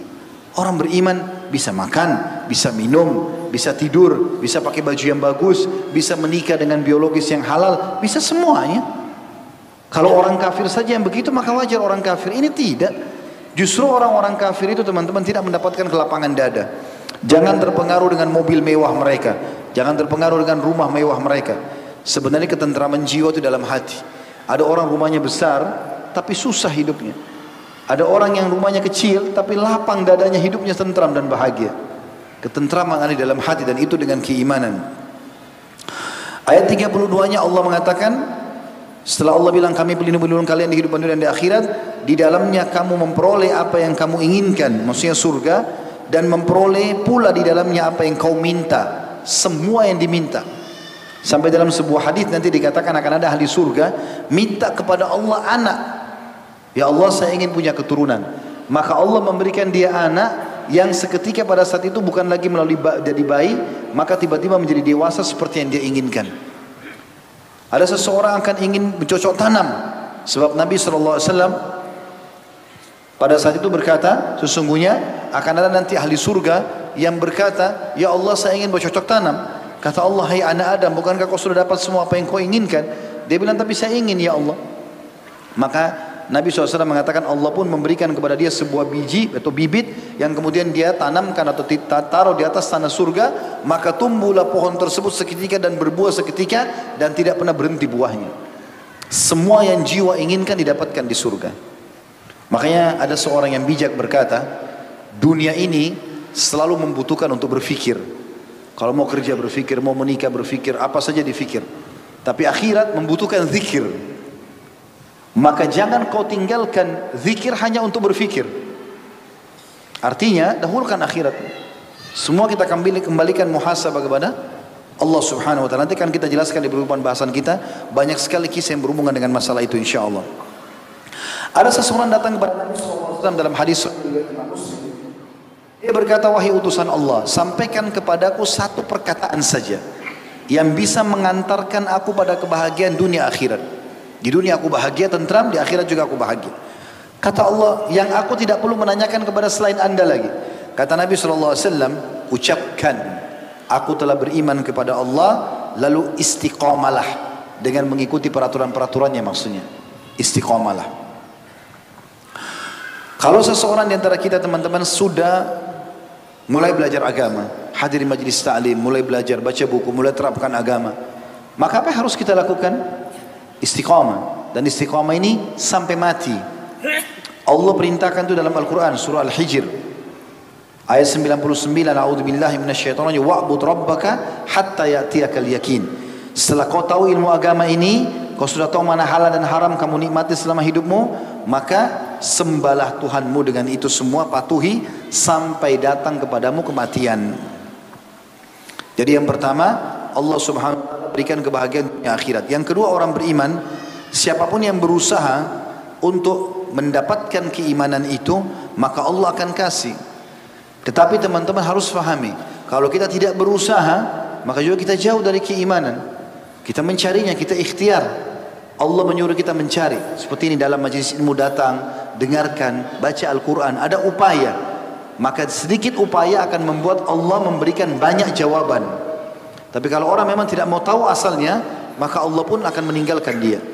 Di dalam surah Al-Ankabut, surah nomor 29 ayat 69, Allah SWT berfirman, ini ayat terakhirnya, A'udzu billahi minasyaiton ayat terakhir dalam surah Al-Ankabut maksudnya, "Walladzina jahadu fina lanahdiyannahum subulana wa inna Allaha lama'al muhsinin." Dan orang-orang yang mencari keridhaan kami, mencari jalan kami, benar-benar akan kami berikan petunjuk mereka ke jalan-jalan kami dan sungguhnya benar-benar Allah berserta orang-orang yang berbuat kebaikan.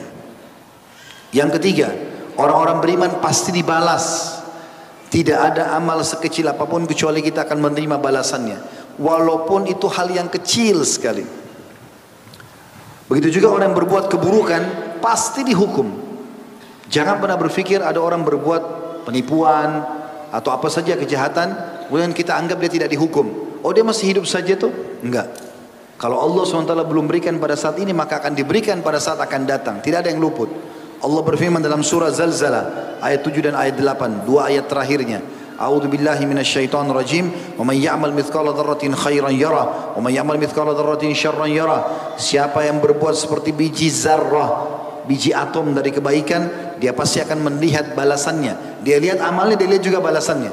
Dan barang siapa yang mengerjakan kejahatan seperti biji sawi, walaupun tidak ada yang tahu, cuma dia sendiri, pasti dia akan melihat perbuatan itu ditontonkan hari kiamat dan juga akan dibalas. Allah subhanahu wa ta'ala tidak akan pernah memungkiri janjinya. Semua apa yang dijanjikan kepada kita itu pasti benar. Walaupun teman-teman sekalian sering kali terjadi kata ulama Allah memberikan itu di masa-masa gentingnya untuk menguji hamba-hambanya. Ada yang langsung dikasih nikmatnya, ada juga yang butuh masa-masa genting. Allah uji kita. Kalau kita tetap yakin sampai detik terakhir itu, maka Allah akan berikan pada saat itu. Itu Allah sebutkan di dalam surah Ar-Rum surah nomor 30 ayat 6. A'udzu billahi minasyaitonir rajim. La yukhlifullahu wa'dahu walakin aktsaran nasi la ya'lamun. Sebagai janji yang benar dari Allah dan Allah tidak akan menyalahi janjinya, tetapi kebanyakan manusia tidak mengetahuinya. Pada saat Nabi SAW diingatkan atau ditakut-takuti oleh orang-orang Quraisy setelah pasukan muslimin berusaha mengejar pasukan Quraisy yang lari dari perang Uhud atau pulang ke Mekah dari perang Uhud menuju ke wilayah Hamrat Asad. Maka Nabi SAW waktu para sahabat mendengarkan apa yang dikatakan oleh orang Quraisy pulanglah pasukan Quraisy sudah datang dengan kekuatannya akan menghancurkan kalian. Mereka sangat beringas pedang-pedang mereka tajam busur anak-anak panah mereka tajam. Maka Nabi SAW mengucapkan hasbunallah wa ni'mal wakil Kemudian Nabi SAW juga berkata kepada para sahabat atau para sahabat pun mengikuti Nabi SAW sambil mengatakan kalimat yang sama. Jadi tidak ada keraguan dengan janji Allah Subhanahu wa taala. Dan yang keempat teman-teman Allah adalah sebaik-baik tempat bergantung. Ini ini semua janji Allah Subhanahu wa taala. Ada sebuah hadis qudsi saya ingin kita tadabburi hadis ini baru insya Allah kita masuk ke kisah-kisah orang-orang saleh. Hadis ini saya langsung terjemah, saya kena cukup panjang. Hadis sahih riwayat Imam Muslim. Dari Abi Dzar radhiyallahu anhu bahwasanya Nabi sallallahu alaihi wasallam meriwayatkan dari Tuhannya Allah Subhanahu wa taala berfirman, "Wahai hamba-hambaku, aku telah haramkan kezaliman atas diriku dan aku menjadikan haram di antara kalian." Zalim artinya mengambil hak orang lain ataupun tidak memberi hak orang lain. Maka jangan kalian aku mengharapkan Lalu Allah bilang, wahai hamba-hamba, kalian semuanya sesat. Tidak tahu apa yang harus kita lakukan. Program hidup ini apa? Apa kehidupan setelah kematian? Kecuali yang aku beri petunjuk, maka mohonlah petunjuk hanya kepada saja. Minta sama Allah. Berwudu, sholat dua rakaat, ataupun langsung saja menghadap kiblat, angkat tangan berdoa kepada Allah. Dan Allah sudah ikat kita dengan ikut sebenarnya ya. Kalau mau keluar ada doa keluar rumah, masuk rumah ada masuk, ada doa masuk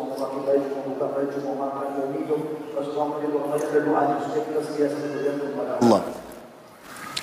Wahai hamba-hambaku, kalian semuanya lapar kecuali orang yang aku beri makan.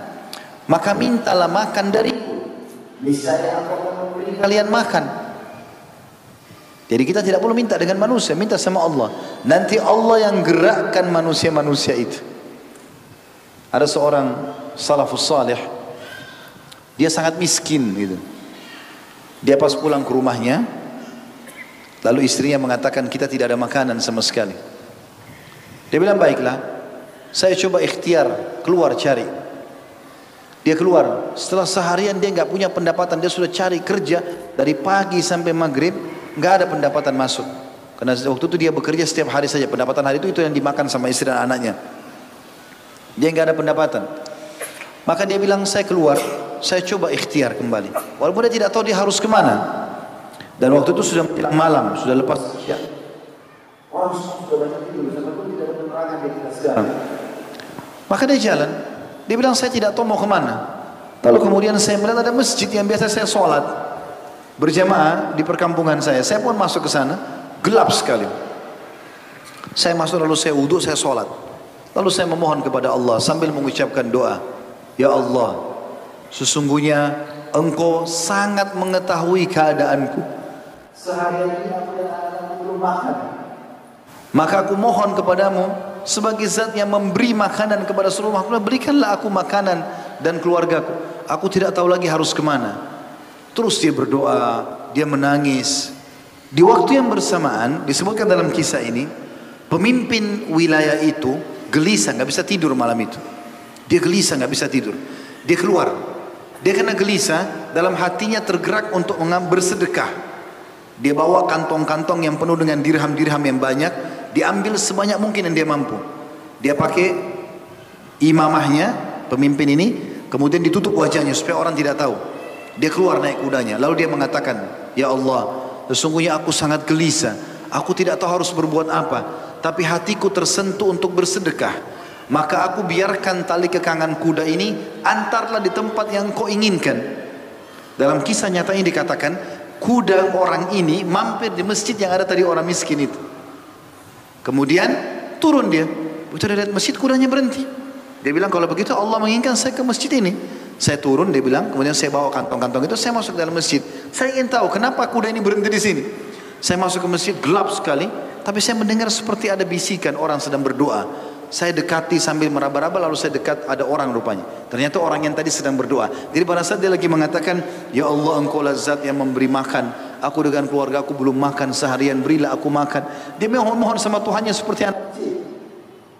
Maka pada saat itu pun wilayah ini menegurnya, mengatakan, Hai fulan, salam, Assalamualaikum warahmatullahi wabarakatuh. Sama orang miskin, Waalaikumsalam warahmatullahi wabarakatuh. Dia mengatakan, saya sudah mendengar mendengar doamu dan ketahuilah saya keluar malam ini untuk bersedekah. Maka saya bawa kantong-kantong dirham ini dengan dengan doamu ini aku akan memberikan kepadamu. Dan ketahuilah, aku pemimpin wilayah ini. Cuma aku menyamar, pakai tutup wajah ini. Aku menyamar dengan imam aku tutup wajahku ini. Maka apa pun kebutuhanmu sampaikan kepadaku. Perhatikan keadaan orang miskin ini teman-teman sekalian. Orang subhanallah kalau sudah kenal Tuhannya, nggak ada bergantung sama manusia. Dan ini puncak keimanan seseorang. Dia katakan apa? Kalaupun saya masih membutuhkan lagi sesuatu, maka saya tidak akan datang kepada anda tapi saya akan datang kepada zat yang mengutus anda datang siapa yang menggerakkan dia datang Allah subhanahu wa ta'ala seperti itu ya. Maka Allah mengatakan wahai hamba-hambaku kalian semua lapar kecuali orang yang aku beri makan. Maka mintalah makan dariku. Ya Allah lapar berikan aku makan. Itu kan. Niscaya aku akan memberi makan atau memberi kalian makan. Wahai hamba-hambaku kalian semuanya telanjang tidak berpakaian. Kecuali orang yang aku berikan pakaian maka mintalah pakaian kepadaku. Niscaya aku akan memberi kalian pakaian. Wahai hamba-hambaku kalian selalu berbuat salah di malam dan siang hari sedangkan aku mengampuni semua dosa sebesar apa pun aku maafkan maka mohonlah ampun kepadaku maka niscaya aku mengampuni kesalahan kalian Kira-kira teman-teman setelah mendengar perkataan-perkataan Allah yang mulia ini, untuk apa kita bergantung kepada selain Allah? Makanya judul kita Allah awal dan akhir tujuanku. Makanan dikasih, pakaian dikasih, kesalahan dimaafkan. Apalagi? Gitu.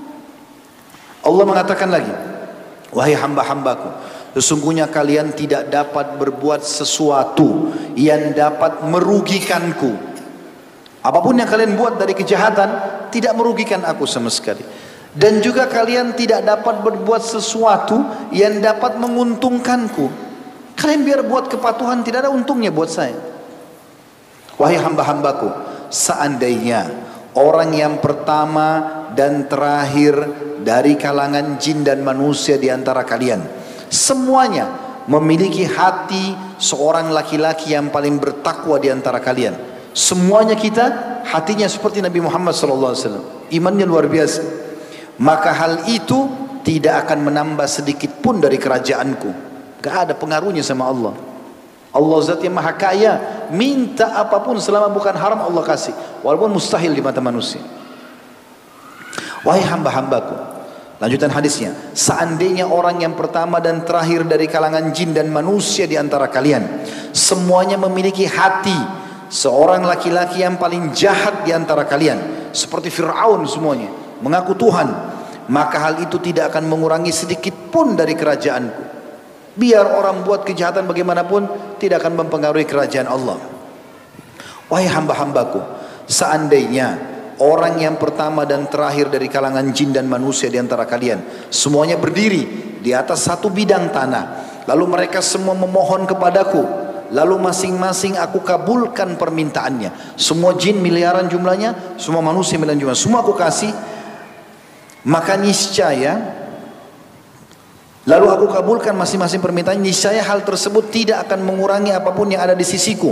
Melainkan sebagaimana jarum yang dimasukkan ke dalam samudra lalu diangkat kembali. Artinya tidak ada mengurangi kekerajaan dan kekayaan Allah.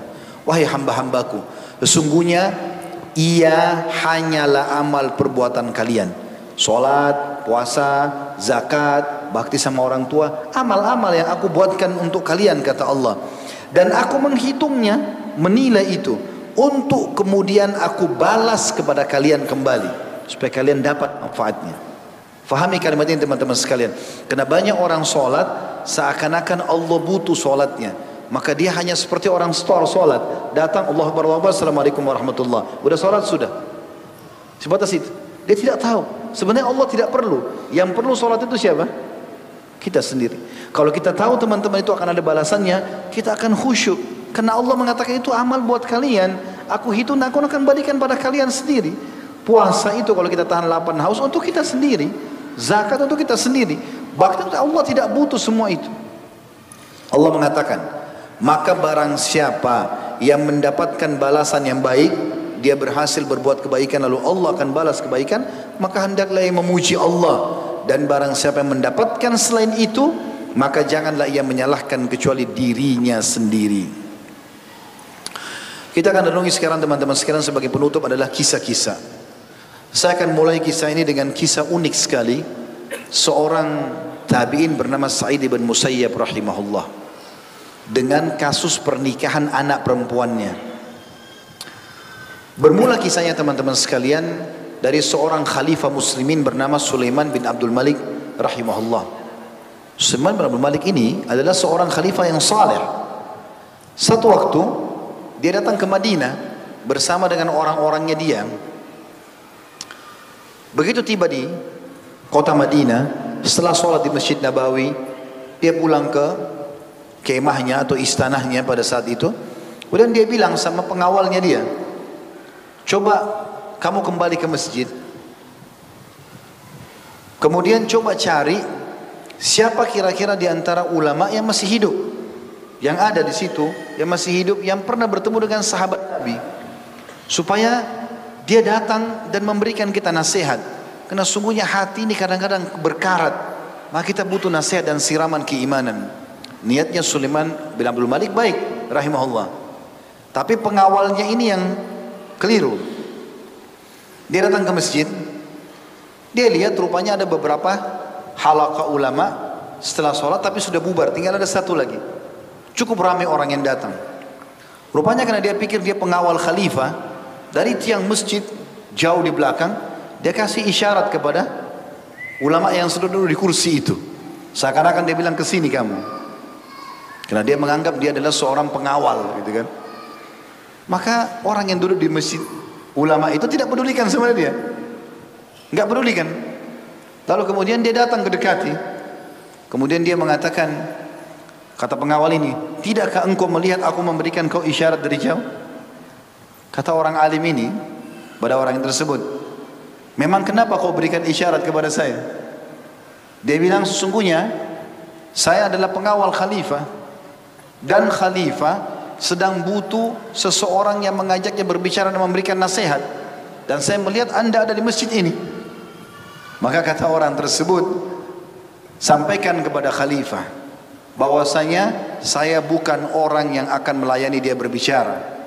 Dan ketahuilah, ini majlis ilmu berada di rumah sang raja Allah dan dia punya tempat yang lapang untuk dia datang ke dalam halaqah ini. Ilmu didatangi dan bukan ilmu yang mendatangi. Maka pengawal ini pulang. Sampaikan kepada khalifah. Begitu masuk, bin Malik tanya, "Bagaimana?" Bilang, "Wahai Amir Mu'minin, tadi saya datang ke masjid sudah bubar semua halakah-halakah, tinggal satu ada. Ada satu orang saya kasih isyarat dengan tangan saya. Dia tidak mau bergerak. Kemudian saya datang ke sana, saya mengatakan, "Tidak kau lihat saya kasih kamu isyarat?" Tahu dia malah membantah saya. Dia mengatakan, "Memang kenapa kau berikan saya isyarat?" Lalu saya mengatakan khalifah sedang butuh orang yang ajaknya bicara, mengajak bicara dan memberikan nasihat. Maka dia mengatakan sampaikan bahwasanya saya bukan ya teman berbicaranya khalifah dan sesungguhnya masjid luas, dia boleh datang suku lapang buat dia boleh datang dan ilmu datangi bukan didatangi. Maka Sulaiman bin Abdul Malik tiba-tiba wajahnya memerah. Maksudnya memerah ini bukan marah ya, tapi seperti orang yang kaget. Lalu dia mengatakan, coba seandainya kau tidak mendatangi orang itu. Lalu kemudian dia berdiri, dia masuk ke dalam ruangan dia untuk istirahat. Maka orang-orang yang ada di majlis khalifah mulai berbicara. Ini awal kisahnya. Maka satu sama yang lainnya berbicara. Itu siapa? Itu siapa di masjid itu? Ada satu orang mengatakan, kalau kalian tidak tahu siapa orang itu, aku akan memberitahukan karena aku penduduk Madinah. Orang itu adalah Sa'id ibn Musayyab rahimahullah. Itu adalah saya Musayyib itu adalah salah satu murid terbaiknya Abdullah bin Umar. Itu ulama besar gitu. Maka kata mereka, kenapa kok bisa dia melakukan itu seperti kepada khalifah? Maka kata orang Madinah tersebut, kalian heran dengan itu? Ada sesuatu yang lebih besar daripada itu yang dia lakukan kepada khalifah. Kata mereka apa itu? Dia telah menolak lamarannya khalifah. Jadi rupanya khalifah, Sulaiman bin ini punya adik namanya Al-Walid bin Abdul Malik. Kalau Sulaiman mati, Al-Walid jadi gantinya. Ya, jadi ini putra mahkota, putra mahkota kerajaan. Maka ini kandidat khalifah, raja. Waktu itu wilayah umat Islam setengah dunia dikuasai. Ini raja terbesar gitu kan di dunia ini. Maka saya menurut saya menolak lamarannya. Kata orang sekitar situ, bagaimana bisa ada orang yang menolak lamarannya khalifah? Kata orang yang dari Madinah tadi, kalau kalian mau saya lanjutkan ceritanya. Kata mereka tentu saja sampaikan kepada kami. Bagaimana fenomenanya? Ceritanya seperti apa? Dia bilang, saya ini orang Madinah dan saya punya tetangga kebetulan yang dinikahkan dengan anaknya Sayyid bin Musayyib. Apa ceritanya kata mereka? Siapa orang itu? Dia bilang seseorang yang bernama Abu Wada'ah. Abu Wada'ah adalah seorang duda miskin. Tapi dia salah satu murid utama yang datang dalam majlis Sayyid bin Musayyib. Kata mereka bagaimana ceritanya? Dia bilang Abu Wada' menceritakan kepada saya secara langsung.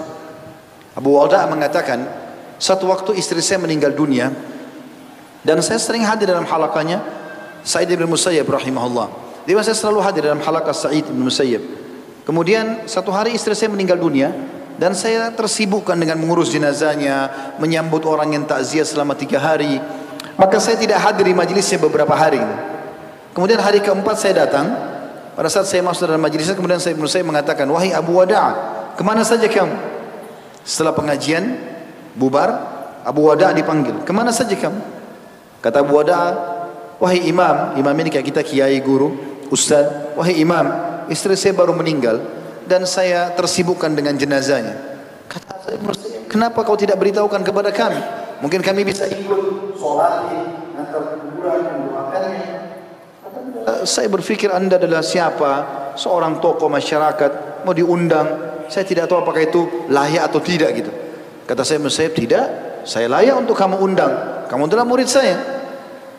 Maka kemudian saya saya bertanya lagi apakah kau sudah menikah ini baru istri meninggal tiga hari yang lalu kata dia tentu belum wahai imam lalu dia mengatakan kenapa kau tidak menikah dia bilang siapa yang mau menikahkan saya saya seorang duda yang miskin. Saya nggak punya kecuali dua dirham saja.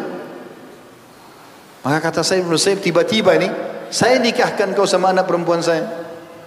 Kata dia, anda menikahkan saya sama anak anda. Jadi anaknya bin Musayyib ini terkenal sekarang lagi dilamar oleh kandidat khalifah. Raja yang terkaya di dunia pada saat itu, gitu kan. Tapi Said bin Musayyib ingin menikahkan. Dia mengatakan, anda akan menikahkan saya dengan anak anda? Dia bilang, iya. Dipanggillah saksi semua. Ayo di masjid kumpul semuanya. Ya, Saksikanlah, saya menikahkan Abu Wada'a dengan anak perempuan saya Fulana dengan dua dirham yang dia miliki. Ada saksi dua, ini ayahnya perempuan nikahkan, anak perempuannya tidak tahu ini. Maka tiba-tiba yang hadir mengatakan, Alhamdulillah, sah semuanya, sah. Maka kata saya bin Musayyab, kau sudah sah menjadi suami anak saya. Kata Abu Wada'a, hari itu hari Senin, saya lagi puasa. Saya masih belum percaya saya sudah menikah ini. Hmm. Tiba-tiba dia bilang. Dia bilang saya pulang ke rumah, saya sholat asar di masjid, kemudian saya pulang. Setelah itu saya tunggu sampai buka, menjelang buka puasa. Menjelang buka puasa beberapa saat, saya lagi mengumpulkan, menyiapkan buka puasa saya. Tinggal ada setengah roti kering dengan minyak zaitun. Ini biasanya orang yang paling susah hidup zaman itu makanya begitu. Roti kering sama minyak zaitun dicelup saja supaya ada rasanya. Ya kita tahu roti dipakai minyak mentah nggak ada rasanya gitu. Tapi seperti itulah. Dia bilang tiba-tiba ada yang ketuk pintu rumah saya. Kemudian pada saat diketuk, saya tanya siapa? Lalu bicara lah depan pintu itu mengatakan Said. Dia bilang terlintas di benak saya semua Said kecuali Said bin Musayyib. Kecuali guru saya itu. Saya nggak sangka kalau dia datang. Saya bilang Said. Said siapa? Dia bilang saya buka pintu ternyata Said bin Musayyib, guru saya. Lalu saya mengatakan, kenapa anda yang datang? Biarkan saya yang datang kepada anda. Kata Said tidak. Hari ini kau lebih pantas saya datangi karena kau sudah menjadi anak mantu saya. Ya, saya tidak ingin kau istri. Maka dia bilang, saya sudah membawa istri. Anaknya ada di belakang. Kata saya saya Allah masuk oleh suamimu dengan berkah dari Allah. Kata Abu Wada'ah, perempuan anak perempuan itu jalan karena malunya sampai hampir jatuh. Karena belum ketemu, belum apa, tiba-tiba sudah jadi istri, dibawa ke rumah suaminya, gitu kan.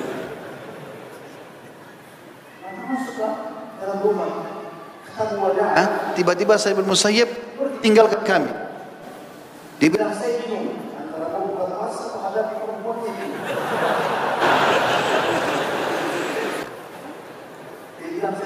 Bilang apa, mau ucapin apa, saya naik ke atas atap rumah saya. Lalu saya teriak panggil tetangga, wahai tetangga tetanggaku kata Abu Wada. Mereka keluar kenapa? Kenapa Abu Wada? Ada apa kau teriak-teriak menjelang maghrib? Dia bilang, saya baru dinikahkan sama Sa'ib Musaib dengan anak perempuannya. Datanglah lihat dia ada di rumah. Kata mereka, ibu-ibu yang ada di sekitar rumahnya, kau sudah gila. Siapa yang mau nikahkan kau sama Sa'id bin yang sekarang lagi dilamar sama kandidat khalifah. Satu wilayah Islam tahu lamaran itu. Kata dia demi Allah ada di rumah saya sekarang. Tadi siang saya dinikahkan di masjid. Gitu. Maka mereka semua datang lihat betul ada anaknya ini. Dan rupanya anaknya ini seorang ulama wanita yang masih muda yang hafal Quran, hafal hadis, memang mengajar di Madinah. Mereka datang lalu mereka kata ada wadah, tolong rumah. Bilang dia merasa keterasingannya. Saya sampaikan kepada ibu saya. Ke rumah ibunya lalu dia katakan, ibuku, saya sudah. Kata ibunya, kau sudah gila. Begitu beritanya. Dari beritanya kau menikah dengan anak saya belum saya seorang ulama besar dan lagi dilamar oleh khalifah. Maka dia mengatakan demi Allah. Begini ceritanya. Saya dinikahkan dan sekarang ada di rumah. Datanglah tenangkan dia. Maka ibunya datang. Kata iya sudah nikah. Kata ibu Jangan kau melihat wanita ini selama tiga hari, biarkan dia sama saya. Baru saya akan hadang, hadang, hadap, apa, hadapkan kepada kamu sebagai seorang mempelai wanita. Kata Bu Ada silahkan, dibawalah ke rumah ibunya, ditenangkan, kemudian diberikan pakaian yang layak, kemudian jadilah dia sebagai seorang istri. Kata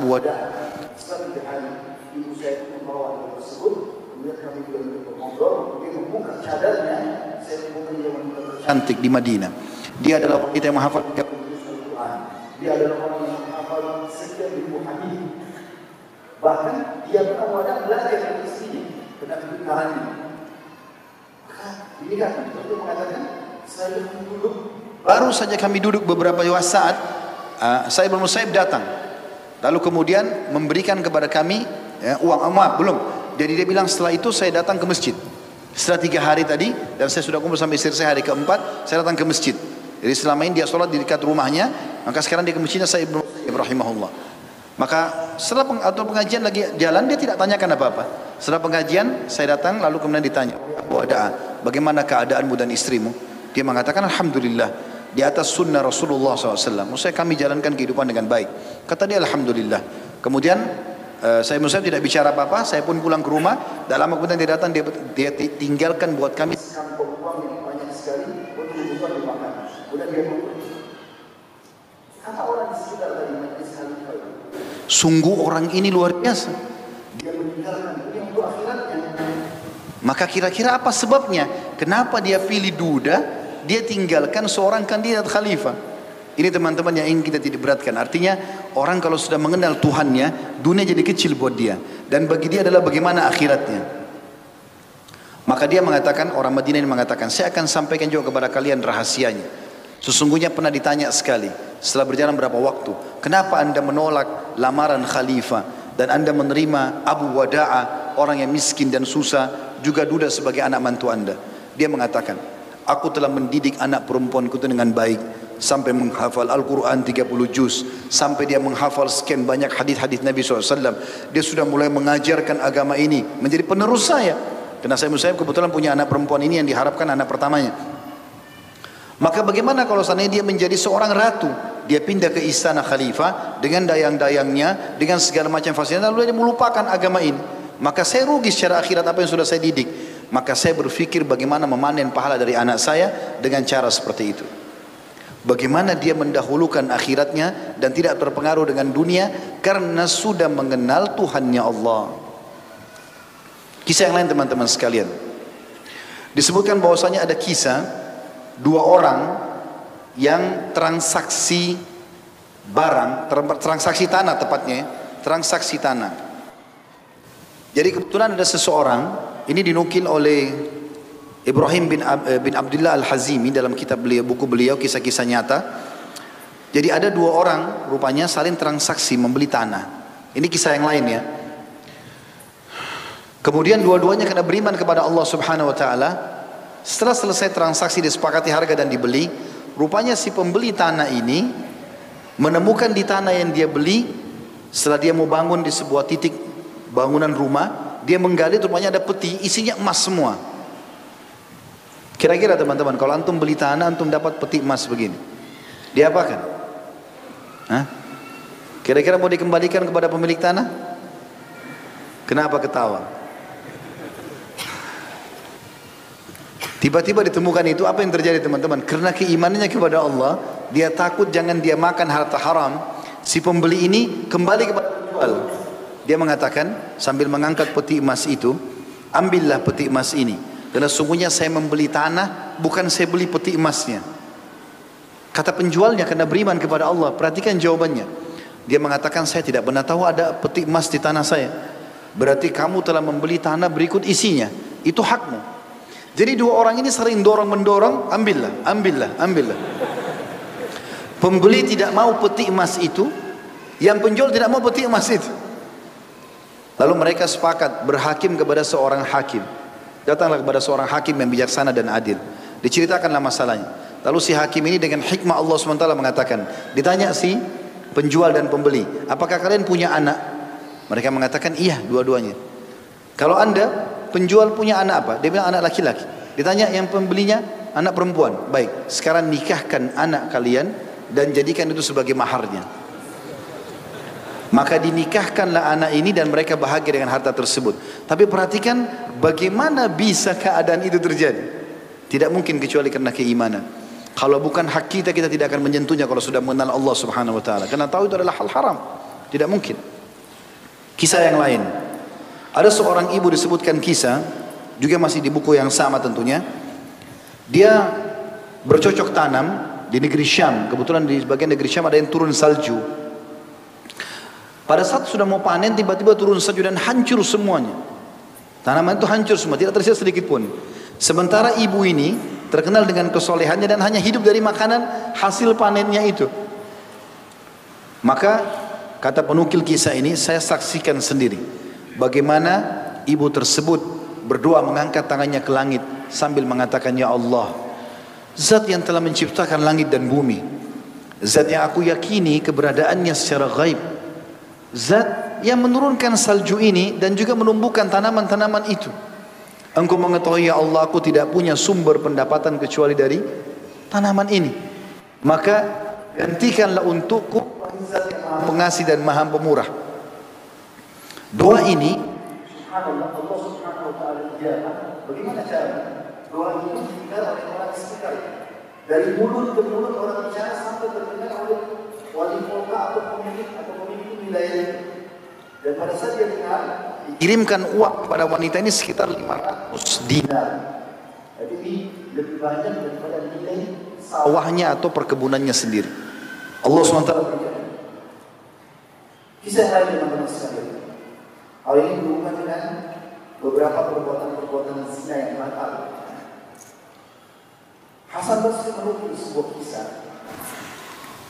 Dia mengatakan di Irak dulu karena Basri Basri ini dari dari kota Basra di Irak ya. Beliau mengatakan di Irak dulu ada seorang kenal sekali dengan kecantikan semua wanita di zamannya dan karena kecantikan itu dia jual dirinya dan tidak boleh disentuh kecuali orang harus membayar 100 dinar besar sekali ini mungkin bisa ratusan juta rupiah kalau ratusan juta rupiah kalau sekarang ratusan juta rupiah kalau sekarang maka ada seorang laki-laki yang tertarik dengan wanita ini dan dia sangat ya ingin melaksanakan atau melakukan perbuatan zina dengan wanita ini. Maka apa yang terjadi? Dia coba bekerja keras, membanting tulang sampai sekian lama dia mengumpulkan 100 dinar hanya untuk mencapai target berzinanya. Karena perempuan bukan mau dinikahi, memang dia pelacur. Wa naudzubillah. Maka yang terjadi teman-teman sekalian dikatakan dalam kisah Hasan Basir berkata, dia pun sedang mengumpulkan 100 dinar lalu dia pergi ke wanita tersebut lalu dia mengatakan, sesungguhnya aku telah bekerja keras murni mengumpulkan sekian lama waktu hanya untuk kena, ingin tidur bersamamu. Maka ini uangnya. Kata perempuan tersebut, kata Hasan Basri, baiklah, berikan uang itu kepada pengawal. Ada pengawal di depan pintu, dikasih, dicek keasliannya. Mereka dulu pakai emas. Kalau benar, maka aku akan bisa menikmati diriku. Kemudian diceklah ternyata betul. Maka perempuan mengatakan masuklah kata Hasan Basri. Begitu mereka berada berdua di dalam kamar dan tinggal dia meletakkan kemaluan di kemaluan saja, maka tiba-tiba dia merasa gemetar dan ketakutan.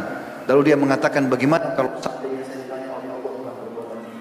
Maka tiba-tiba dia pun gemetar dan dia tidak mau melakukan. Kenapa apa kau sakit? Kenapa kau tidak melakukannya? Karena ini tinggal meletakkan kemaluan di kemaluan saja. Dia mengatakan, sesungguhnya saya takut kepada Allah. Saya sangat takut kalau dihisap dan dihadap oleh Allah karena perbuatan ini. Maka dia pun perempuan itu mengatakan, apa kau memang betul-betul meninggalkan perbuatan itu karena Allah? Bukankah kau sudah bekerja setengah mati mengumpulkan seluruhnya hanya untuk menikmati diriku? Dia mengatakan ambillah uang itu. Yang penting biarkan saya pergi. Kata perempuan tersebut, saya tidak akan biarkan kau pergi sampai kau berjanji kau akan menikahiku. Maka kata laki-laki ini saya tidak bisa berjanji apa-apa. Ambil uang itu, izinkan saya keluar. Jangan teriak, jangan apa-apa seakan-akan sudah terjadi. Maka perempuan itu mengatakan saya tidak akan kecuali kau tidak akan biarkan aku kecuali kau janji akan menikahi saya. Dia mengatakan mungkin saya tidak bisa janji tapi mungkin. Kemudian pulang laki-laki ini. Kemudian perempuan ini ternyata dengan perbuatan laki-laki tadi dia mulai berpikir kenapa ada laki-laki seperti ini biasanya laki-laki melihat kecantikan perempuan langsung mendapatkan syahwat saja. Apalagi orang ini sudah bekerja gitu kan mendapatkan apa yang dia inginkan. Maka dia bilang gara-gara perbuatan itu perempuan ini jadi taubat. Taubat nasuha kepada Allah lalu dia cari tahu mana laki-laki itu. Dicari tahu namanya, terus saya terus sampai tiba di satu perkampungan tempat laki-laki itu tinggal. Tiba di perkampungan tersebut, laki-laki ini rupanya lagi sholat di masjid. Kemudian pada saat dia lagi pulang, perempuan itu menunggu depan masjid. Lalu begitu dia begitu melihatnya laki-laki ini gemetar, khawatir diajak untuk berzina lagi. Maka tiba-tiba kata dikatakan dalam kisahnya laki-laki ini gemetar pingsan dan ya kisahnya begitu. Pada saat dicek setelah dia jatuh itu pingsan dianggap pingsan ternyata dia sudah meninggal dunia. Karena ketakutannya kepada Allah meninggal dunia. Maka yang terjadi teman-teman sekalian, perempuan ini berkata, apakah laki-laki ini punya keluarga, punya saudara? Mereka mengatakan ada satu saudara laki-lakinya miskin. Dan juga dikatakan orang-orang kampung pada mengatakan, Anda mau cari siapa? Karena cantik sekali perempuan ini lewat, lalu orang semua terkagum. Dia mengatakan saya mencari si si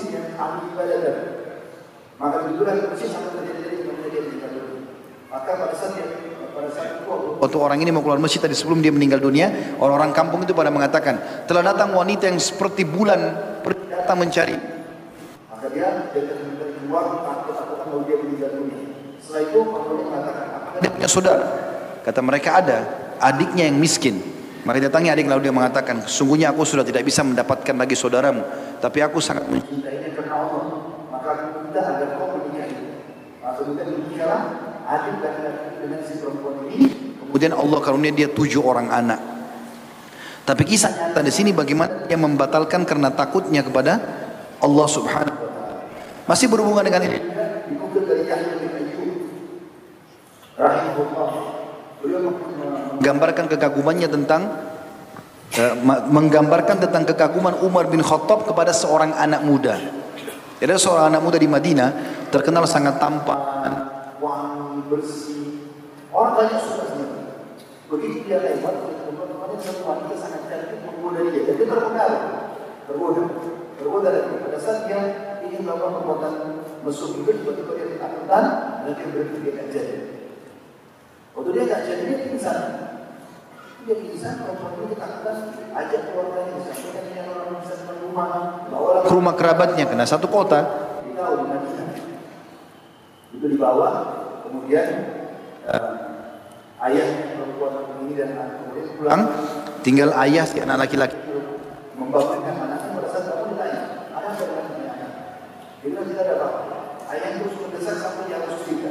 Maka dia pun akhirnya menceritakan. Tadi begini ceritanya. Lalu dia baca, dia bilang saya baca ayat waliman khafa maqam rabbih jannatan.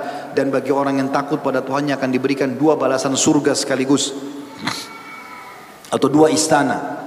Maka dia setelah baca ayat tersebut meninggal dunia anak laki-laki ini. Karena ketakutannya kepada Allah meninggal, ajalnya datang. Maka ayahnya menyampaikan kepada orang-orang di Madinah agar menyampaikan kepada Amir Mu'min Umar bin Khattab. Coba sampaikan, anak saya begini kejadian, apa yang apa tanggapannya? Umar pun datang lalu melihat anak laki-laki tersebut lalu mengatakan, kenapa kalian tidak menceritakan tentang kisahnya? Maka Umar pun mensolatinya, kemudian mengantar ke kuburan. Setelah itu Umar menunggu orang semua pergi lalu dia Umar berkata, ini dalam kisah nyata dinukil ya. Umar berkata kepada uh, orang anak muda tersebut yang sudah meninggal dunia. Umar mengatakan, wahai anak muda, sesungguhnya Liman khafa maqama rabbih jannatan. Orang yang takut pada Tuhan akan dibalas dua surga. Maka Umar mengatakan radhiyallahu anhu, aku mendengarkan suara anak muda itu entah dari mana yang mengatakan wahai Umar ketahuilah aku telah mendapatkan apa yang Allah janjikan itu. Kisah yang berhubungan juga dengan masalah itu, masalah perzinahan adalah kisah yang dinukil oleh Imam Ahmad dengan sanad Hasan, kisah Zulkifli, seseorang yang bernama Zulkifli. Nabi SAW mengatakan ada seseorang yang bernama Zulkifli. Orang ini tidak pernah meninggalkan kemaksiatan. Apa pun itu mencuri, berzina, berbuat kejahatan-kejahatan. Sampai satu waktu dia pernah kedatangan seorang perempuan yang minta bantuan dengan dia. Maka dia mengatakan saya akan bantu kamu tapi dengan syarat. Kau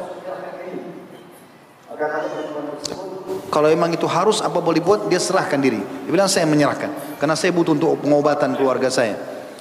Pada saat akan melakukan hubungan tersebut, sudah akan berzina, dalam kisah ini dikatakan sudah meletak posisi suami kepada istrinya. Kemudian tiba-tiba perempuan tersebut gemetar. Dikatakan dalam kisah ini seperti gemetarnya pohon kurma. Lalu kemudian berkatalah, laki-laki Zulkifli ini berkata, kata Nabi SAW, kenapa kau ini? Apakah aku memaksamu? Dia mengatakan tidak. Kenapa? Dia bilang saya takut karena saya belum pernah berbuat perbuatan ini. Maka kata Zulkifli, kata Nabi SAW, dia mengatakan, engkau tidak pernah melakukan perbuatan ini lalu kamu ketakutan. Sementara aku yang sering mengulangi aku tidak ketakutan maka demi Allah mulai hari ini aku tidak akan lagi bermaksiat kepada Allah. Ambillah 60 dinar ini sebagai hadiah untukmu. Kemudian sebenarnya itu Zulkifli bertobat kepada Allah. Ya detik itu juga malamnya dia meninggal dunia. Pada saat dia meninggal dunia maka ditemukan di pintu rumahnya ini hadis Hasan diriwayatkan dari Nabi SAW tertulis sungguh Allah telah mengampuni Zulkifli Begitu juga dengan kisah al-misk. Al-misk ini artinya wangi-wangian, wangi. Minyak wangi yang wangi itu disilakan dalam bahasa Arab dengan al-misk. Ada seorang anak muda ditawarkan berzina oleh seorang perempuan karena dia penjual keranjang. suka muter-muter di kotanya. Kemudian dia mau nawarkan keranjang ini kepada orang-orang di sekitar situ. Sampai ada satu perempuan tertarik dengan dia lalu menarik masuk ke dalam rumah. Ringkas cerita pada saat dimasukkan dalam rumah tersebut, dikunci lah pintu rumah tersebut lalu digoda melakukan perbuatan zina. Maka ini. Mohon selamatkan aku. Maka kemudian dia merasa masuk ke dalam kamar mandi dan mengatakan izinkan aku masuk kamar mandi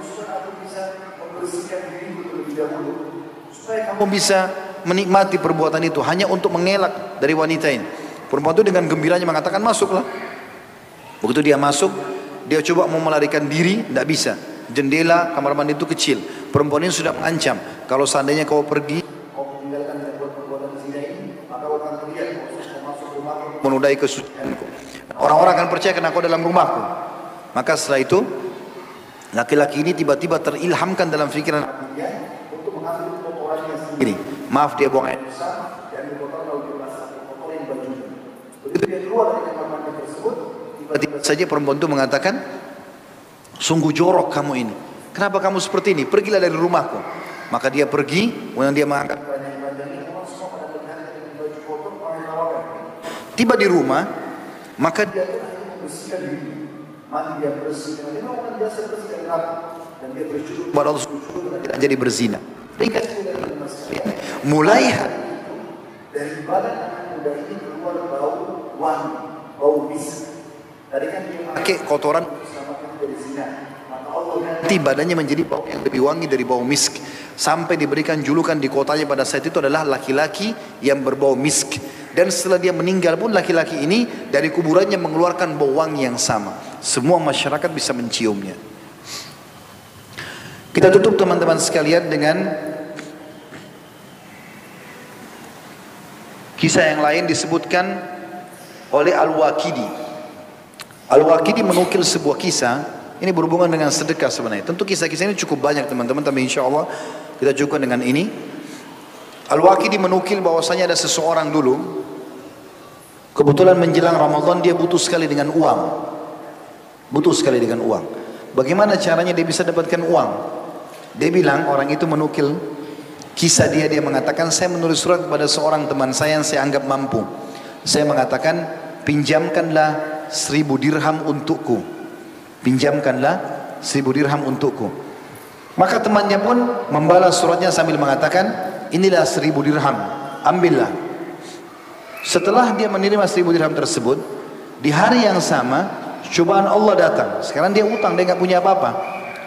Ada orang yang ketuk pintu, orang yang miskin, ketuk pintu minta sumbangan.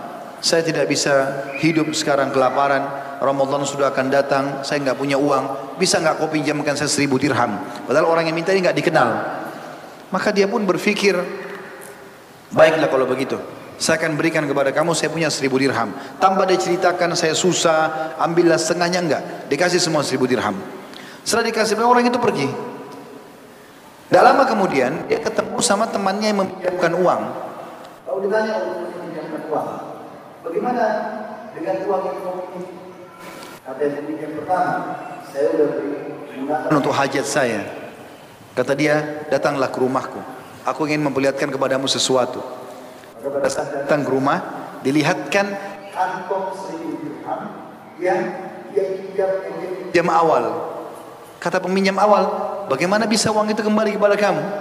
Dia bilang ketahuilah, waktu kau kirim surat sama saya, saya seribu dirham. Tapi kau, saya tahu kau seorang muslim yang juga orang orang Saya nggak mau kehilangan pahala. Maka saya berikan kau seribu dirham tanpa saya mengatakan saya nggak punya uang. Ternyata Allah jam dari kamu. Dan apakah kamu tahu? Aku tanpa Aku menyurat kepada orang itu sambil mengatakan kepadanya, sungguh Ramadan akan dekat, aku butuh uang seribu dirham. Lalu meminjamkan, pinjamkan, kepada Dan datang orang tadi pinjamkan, dia, berkumpul. Lalu kata pemilik uang, saya tidak tahu siapa dari kita yang paling dermawan. Tapi kita bagi tiga uang ini. Sekarang kita bagi tiga. Ambil masing-masing. Maka dia waktu dia, nanti bagi tiga. Awal Ramadan sudah berlalu dua tiga hari. Tiba-tiba uang itu sudah habis. Saya masih butuh. Karena memang kehidupan satu bulan butuh seribu dirham dia bilang. Saya lagi butuh. Tiba-tiba ada panggilan. Ada yang ketuk pintu, ada yang memanggil. Dipanggil dari pemimpin wilayah itu. Lalu datanglah. Terus kemudian saya datang di tempatnya, lalu orang itu mengatakan, saya bermimpi kalau kau dalam keadaan susah, kata pemimpin wilayah itu, dia mimpi dalam kondisi melihat ini dalam keadaan susah. Kata dia, Subhanallah yang telah membuat anda Sesungguhnya saya tidak akan ceritakan pada siapa-siapa saya susah. Saya akan uang seribu dirham pada teman saya, saya tidak, saya pinjam ketika kita membutuhkan, maka kami bagi tiga. Ini loh kisah ini, sampaikan kisahnya. Dan setelah habis sepertiga itu, maka kata pemimpin tersebut, Allah telah menggerakkan aku untuk membantumu. Ambillah 30 ribu dirham ini. Dia butuh cuma Allah pemimpin, pemimpin Allah akan memberikan 30 ribu dirham. Sekali lagi, berarti 30 30 kali lipat dari apa yang dia butuhkan. Seribu dirham 30 ribu dirham. Dan berikan 20 20 ribu dirham itu kepada dua-dua teman. Maka diberikanlah uang bukan cuma Ramadan itu tapi 10 Ramadan ke depan tercukupi dengan kebutuhan tersebut. Semua kisah-kisah ini teman-teman apa yang kita sampaikan tadi sebenarnya hanya sebagai penguat saja dari ayat-ayat tadi. Bagaimana orang kalau yakin kepada Tuhannya, selama itu perintah Allah dia jalankan, selama itu janji Allah dia yakin, selama itu ancaman Allah dia jauhi, maka dia akan bahagia.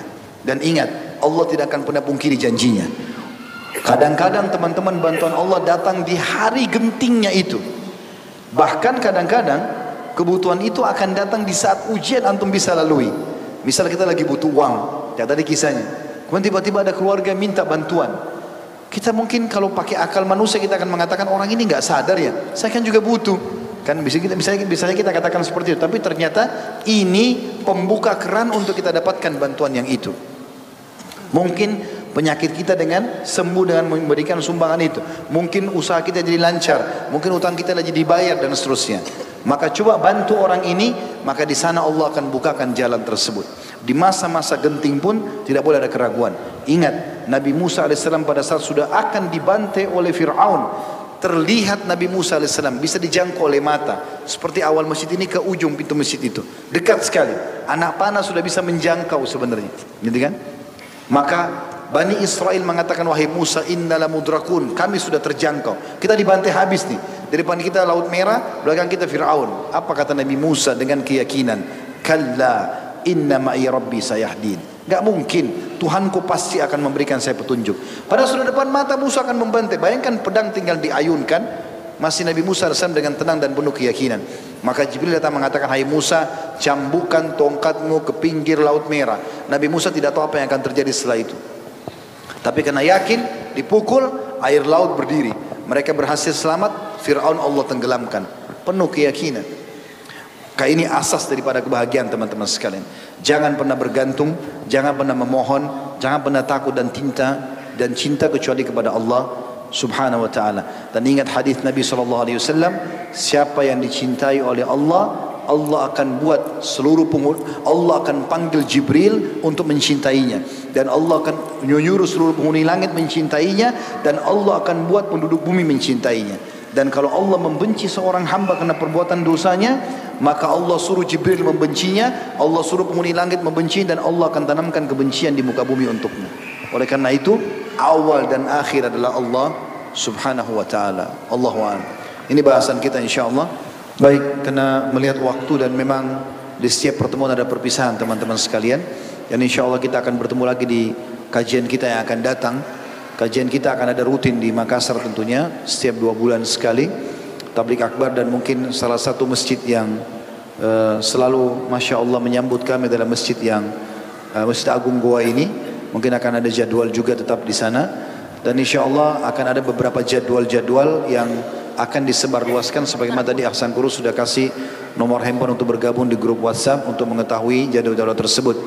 Kita berdoa kepada Allah SWT semoga majelis kita diberkahi olehnya dan dijadikan ini sebagai tambahan amal kita pada hari kiamat. Semoga seluruh amal yang pernah kita kerjakan, yang sedang kita kerjakan, yang akan kita kerjakan sampai menjelang ajal datang nanti diterima dengan pahala yang sempurna Semoga seluruh dosa yang pernah kita lakukan sengaja tidak sengaja besar ataupun kecil, samar ataupun nyata semuanya diganti oleh Allah dengan kemahamurahannya menjadi pahala. Selalu kita doakan negara kita menjadi negara yang aman, tentram, damai. Seluruh umat Islam di bawah naungan ukhuwah Islamiyah dalam ibadah mereka kembali kepada Al-Quran dan Sunnah dan semoga saja utang negara ini dilunasi oleh Allah Subhanahu wa taala. Siapa pun yang menginginkan keburukan bagi negara ini, bagi Islam, bagi muslimin dikembalikan tipu daya mereka kepada diri mereka sendiri dan semoga Indonesia menjadi contoh bagi negara-negara yang lain. Selalu kita doakan saudara-saudara kita yang sedang tertindas di Palestina, di Syria, di Yaman, di Irak, di Myanmar, di Kashmir, di China, di beberapa tempat yang sedang tertindas yang mungkin kami tidak bisa sebutkan semuanya.